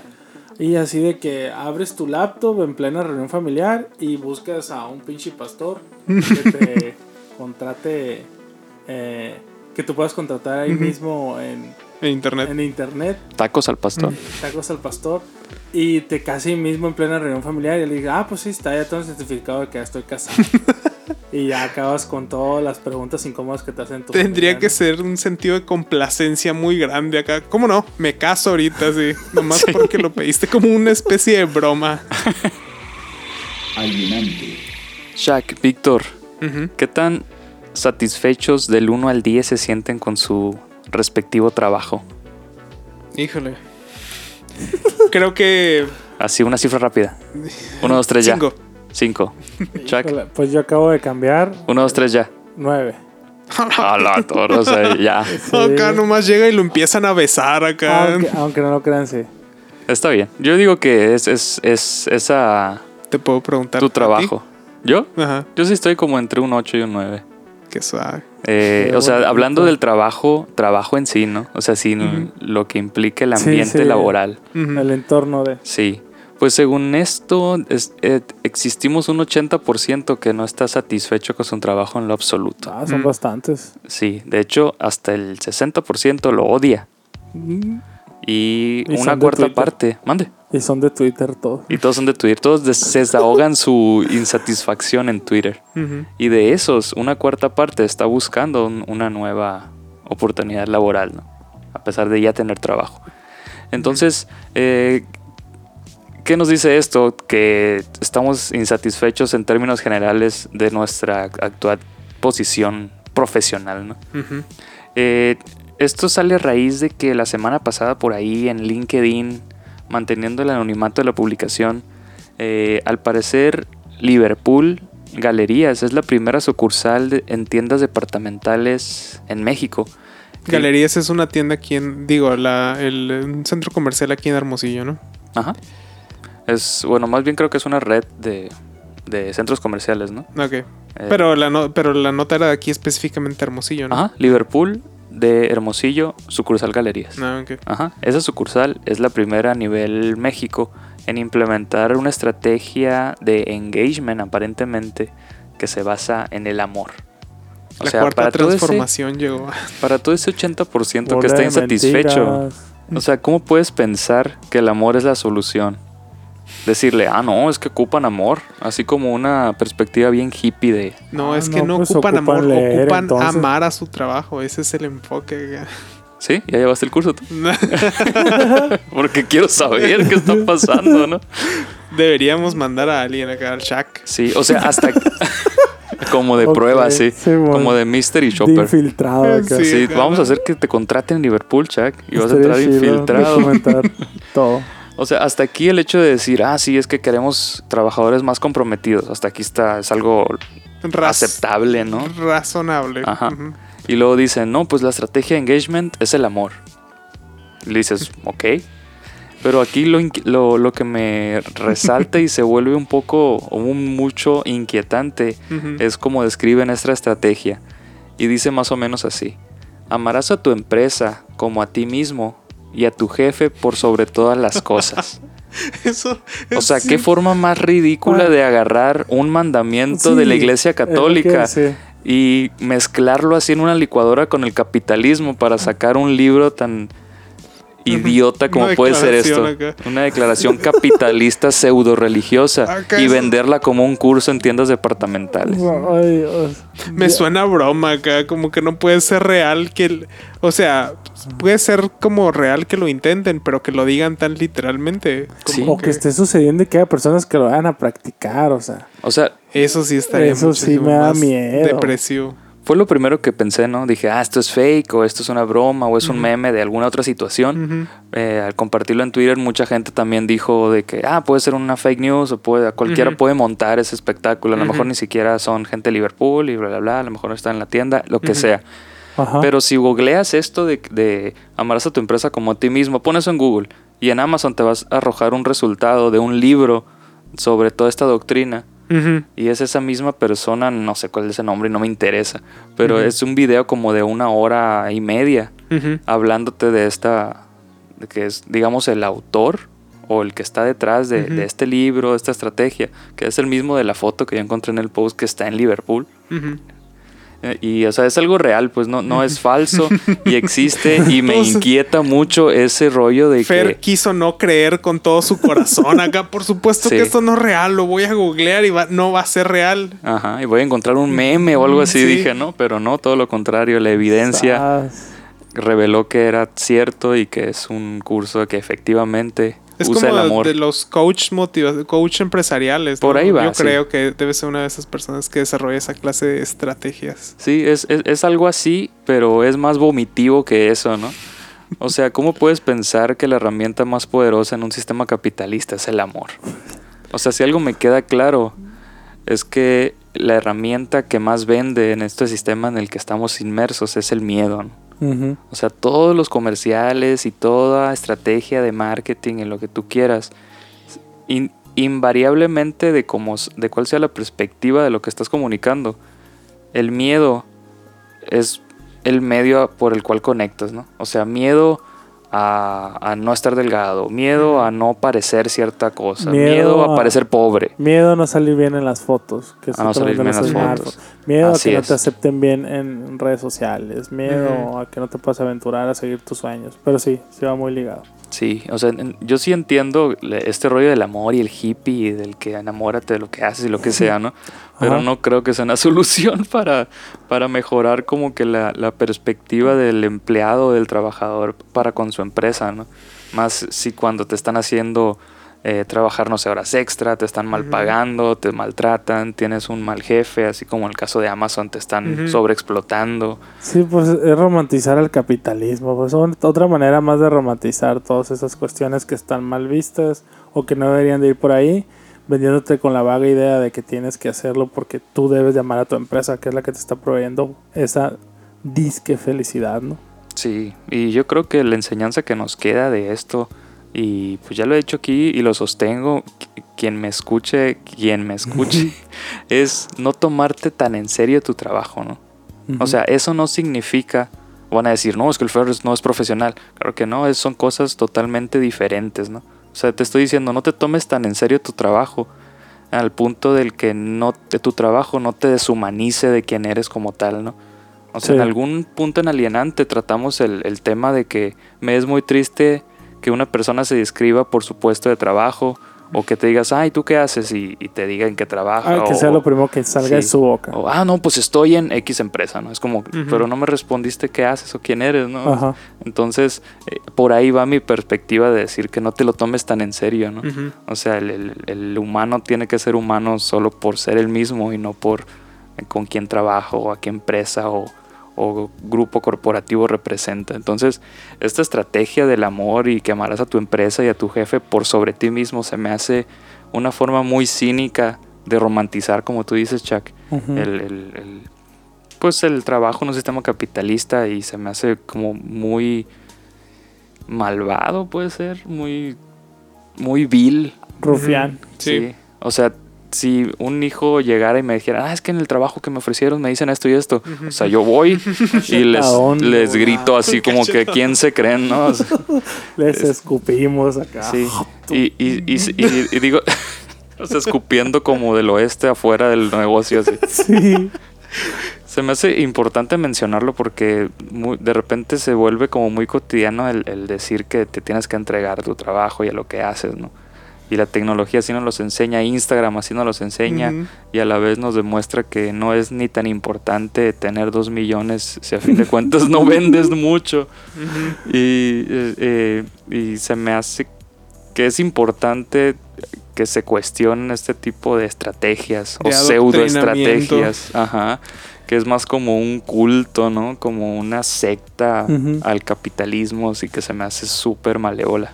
A estar ahí disponible. Yo creo que ahí Amazon también tiene que hacer unos apuntes sobre eso, ¿no? Sí, yo creo que primero tendrá que colapsar, ¿no? o mostrar indicios de problemas por esos sistemas que quiere implementar, ¿no? Sí, es como que Amazon dice, no, pues nuestro lado es el, ¿cómo se llama? La competencia acá, la presión. Y Liverpool dice, no, pues mira, yo nomás con que me ames y me jures amor Les eterno. traigo amor. Alienante, Y pasamos de esta bonita analogía del amor en el capitalismo a esa gran enseñanza que nos deja la serie Game of Thrones, que yo me atrevo a resumirla en una sola frase, ¿no? Yo sé que muchos van a estar en desacuerdo y van a decir, pues muchas otras teorías sobre lo que significa Game of Thrones para ellos, ¿no? Pero yo sí me atrevo a resumirla en- en una, esta sola frase, no sé si estás de acuerdo, Shaq. A ver. La frase es, y que le da nombre al título de este alienante, es, el amor es la muerte del deber. El amor es la muerte del deber. Esta frase la citó Tyrion Lannister ahí en el episodio final. Que fue la una contrarréplica Jon Snow citándolo al revés. Eh, pues el- antes, antes que nada, antes de dar opinión hacia Game of Thrones, pues no puedo llamarme o autoproclamarme fan de la serie porque yo realmente empecé a ver esta serie hace tres meses atrás, entonces yo no tuve como que los, los tiempos de espera artesanales de una vez, eh, de esperarme una vez al año para que saliera la temporada y eso. A Pero- que fermentara como cerveza artesanal. a que, a que generara algo en mí tan fuerte como que, que pudiera llegar a decepcionarme por el, el script apresurado que se presentó en la última temporada y así, que creo que todo el mundo notó. Pero ya en cada uno prevalecerá si les gustó o no, ¿no? Pero es muy cierto esa cuestión, o quizás nos abra el debate la frase esta de el amor es la muerte del deber. ¿Tú qué opinas, Víctor? ¿Que ¿Estás en acuerdo con esta idea o estás en desacuerdo? Pues la verdad es que necesito contextualizarla en algo para poder entenderla mejor. Pues mira, esta frase pues la to- retomamos a raíz del término de la serie Game of Thrones, ¿no? Ajá. Eh, yo no me considero fan de Game of Thrones, sí la consumí de manera muy objetiva y muy crítica. Y pues sí puedo decir que esta frase representa a los sucesos que tuvieron lugar en esta historia de...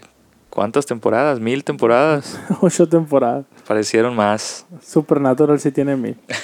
y todavía sigue, Y ¿no? todavía sí. Qué asco de serie. Pero bueno, es ridícula, véanla.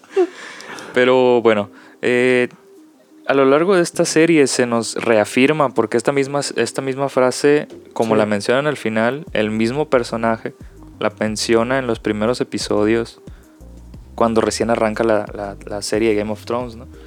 Y esto es como terminar un ciclo de que Tyrion Lannister tenía, pues en cierta forma, razón con lo que le dice al principio a Jon Snow, ¿no?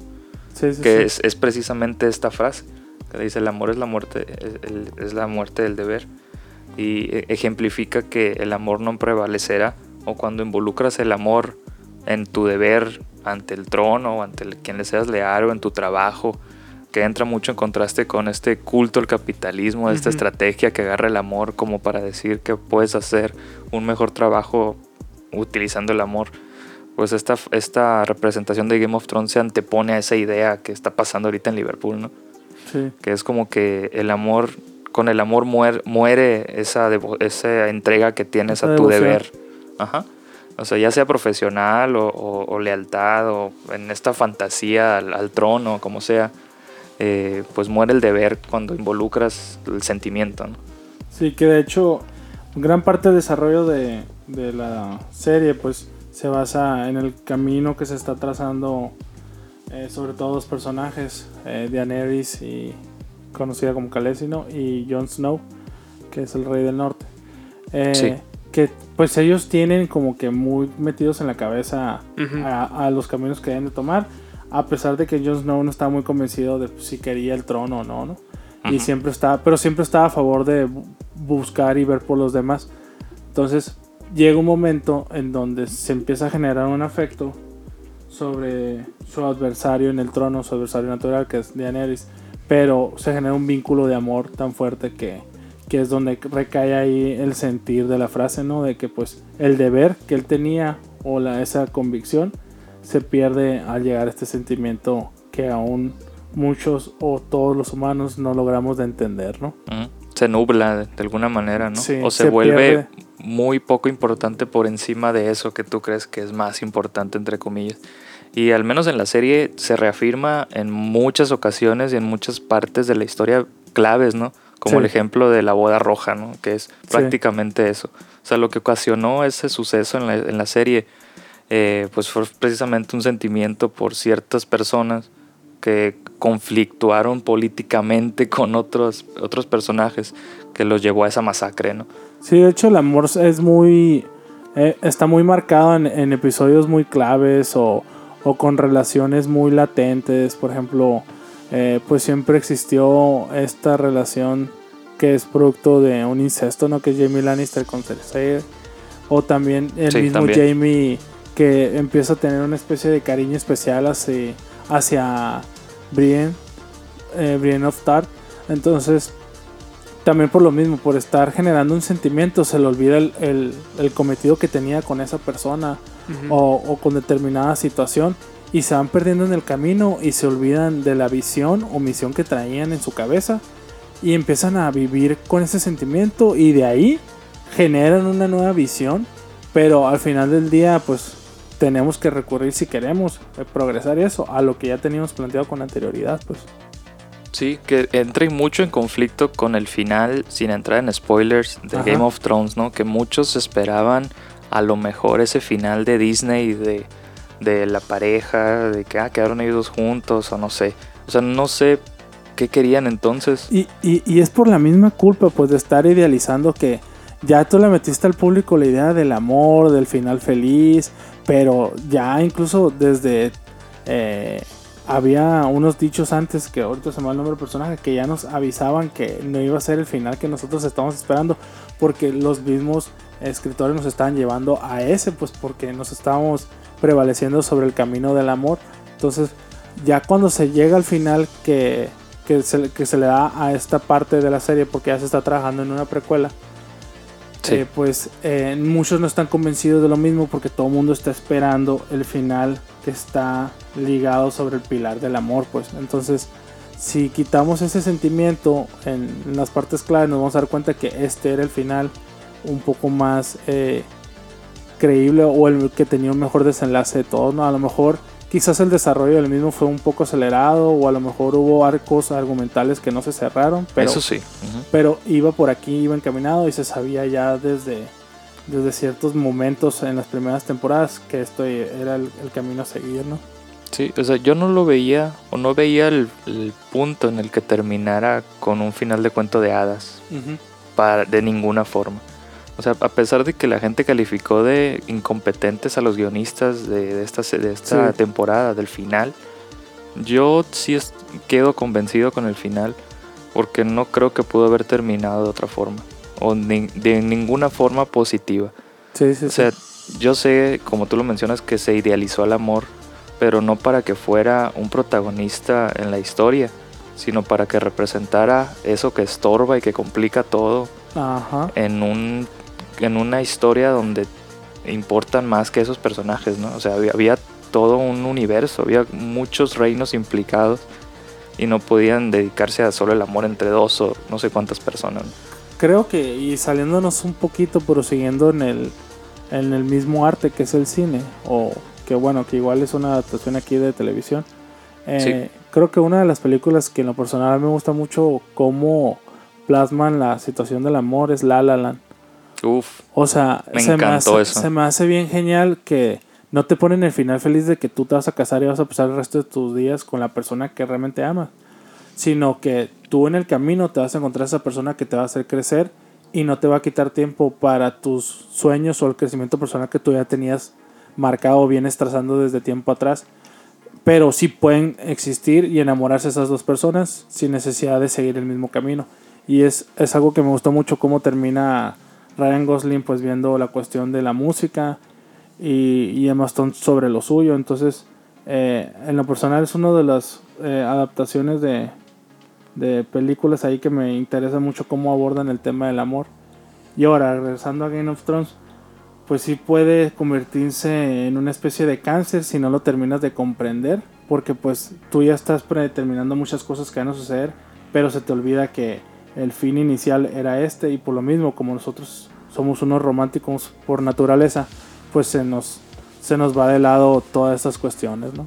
yo creo que La La Land debió de ganar el Oscar por encima de Moonlight aquel año Sí, sí. sobre aquel garrafal error de lectura. Sí, el- ¿cómo se llama este presentador? Eh, Steve Harvey. No recuerdo. Yo creo que ya se quitó el nombre. sí, ya se lo quitó. Sí. Eh, y sí, La La Land es precisamente eso. O sea, porque la película se vendió como esa romantización de la pareja hollywoodense, ¿no? Ajá. el típico Casablanca y Sí. los enamorados. Y a mí me gusta exponerla como que La La Land, los protagonistas originales de esa película son los sueños respectivos de cada uno, ¿no? Sí, sí, sí. Donde si bien ese romance les sirvió de apoyo para impulsarse, no les estorbó al momento de que cada uno tuvo que seguir su camino para alcanzar lo que querían hacer. Exacto. O sea, el amor entre ellos fue algo secundario. Y mismo caso para Game of Thrones también. Mismo caso para la estrategia de Liverpool. Que yo no veo esa estrategia funcionando de, de Nada una más de la nada acá un golpe a Liverpool. Sí, O sea, a Liverpool porque fue la nota de la semana pasada y a cualquier otra empresa que crea que esa estrategia eh, tiene un buen enfoque para con sus empleados, ¿no? Porque de alguna manera supongo que se los han de vender como la solución a sus problemas de recursos humanos, ¿no? Pero pues si vas a tener gente esclavizada y presionada o más bien lavados del cerebro, Pues mejor no tengas nada. O sea, Ahí está otra vez esa frase, recursos humanos. O re- sea, como, RRHH. como que compras un paquete acá, abres la puerta acá y nomás vienen unos humanos apagados. Y ya les pones el uniforme de Liverpool y los, los, pones echas, en agua, y los- se inflan el otro día y órale. y los echas a la tienda y ahí está. Este paquete de recursos humanos sí salió muy bueno. Sí, pide más Mm. por si acaso. Aprovecha la hot sale. Sí, entonces a fin de cuentas, este alienante es, eh, fue un insulto al amor, ¿verdad? Sí. Tanto de Game of Thrones como a La La Land, como a cualquier tienda departamental que quiera rendirle culto al capitalismo de una manera desmedida, ¿no? Ya sé, como también como buscar a tu novia con un, ¿cómo se llama estos? Aplicación. Una aplicación de reconocimiento facial. Ah, sí, en dudosos Sí, y curiosos amor- videos pornográficos. El amor de los padres hacia su hijo muerto y querer sacarle un niño cuando ya este vato ya, Sí, o sea, ya ¿qué, no qué- qué tiene nada que pasa hacer aquí. cuando justificas esas acciones como de tener nietos de tu hijo muerto con, pues es que es por amor? O sea, ¿en, en qué regla moral entra esa, es- ese argumento? Pues- O sea, complica todo y a la vez no explica nada en la realidad, en el cine, en Game of Thrones Sí. y en muchos arcos argumentales. ¿no? Solo es como por el luto de las personas que a veces sienten, dicen, no, es que se me fue, tengo que quedarme con algo, algo de él. Y ya que pasen unos años van a decir, no, pues es una nueva persona ahora, ¿qué hago? Como, No, pues no Ya lo quería tanto el hijo. acá. como dirían ahí en el mismo Game of Thrones, eh, en el primer episodio lo dice. The things we do for love. Las cosas que hacemos por amor. Exactamente. Así que recuerden, alienantes, la recomendación de este episodio. El amor es la muerte del deber. Yo me quedo con la frase del Shaq, somos unos románticos. Y no lo sabemos. Y toma un trago a su gin tonic. Sí. alienante, Bueno, alienantes, hemos llegado al final de este episodio de su podcast de tecnología y filosofía pop. Un gusto haberlos tenido de nueva cuenta, Víctor, Chuck, Hey, ¿qué onda? Ey, ey, ey, ey. y a ustedes, alienantes, por dejarnos invadir la tranquilidad de sus mentes con durante estas más de dos horas, abducirlos por un poco más de 120 minutos aproximadamente y incomodarlos como nos encanta, ¿verdad? Con tecnología y filosofía pop. Víctor, ¿dónde te pueden encontrar para cualquier queja o recomendación de tu participación hoy? En, en mi Twitter, arroba vstr-bajo. Como Víctor sin vocales y un guion bajo. No Excelente. más. Y Chuck, ¿dónde te pueden? Eh, me pueden buscar en cualquier red social, ya sea MySpace, Metroflog, eh, con una arroba chacaristeas. Así, fácil Así de deletrear. Así que todo súper sencillo para ustedes, como siempre. Y recuerden que estamos todas las semanas con un nuevo episodio, más menos días en Spotify, iTunes y cualquier plataforma para escuchar podcast. Yo soy Fergarco y nos vemos la próxima semana en Alienante.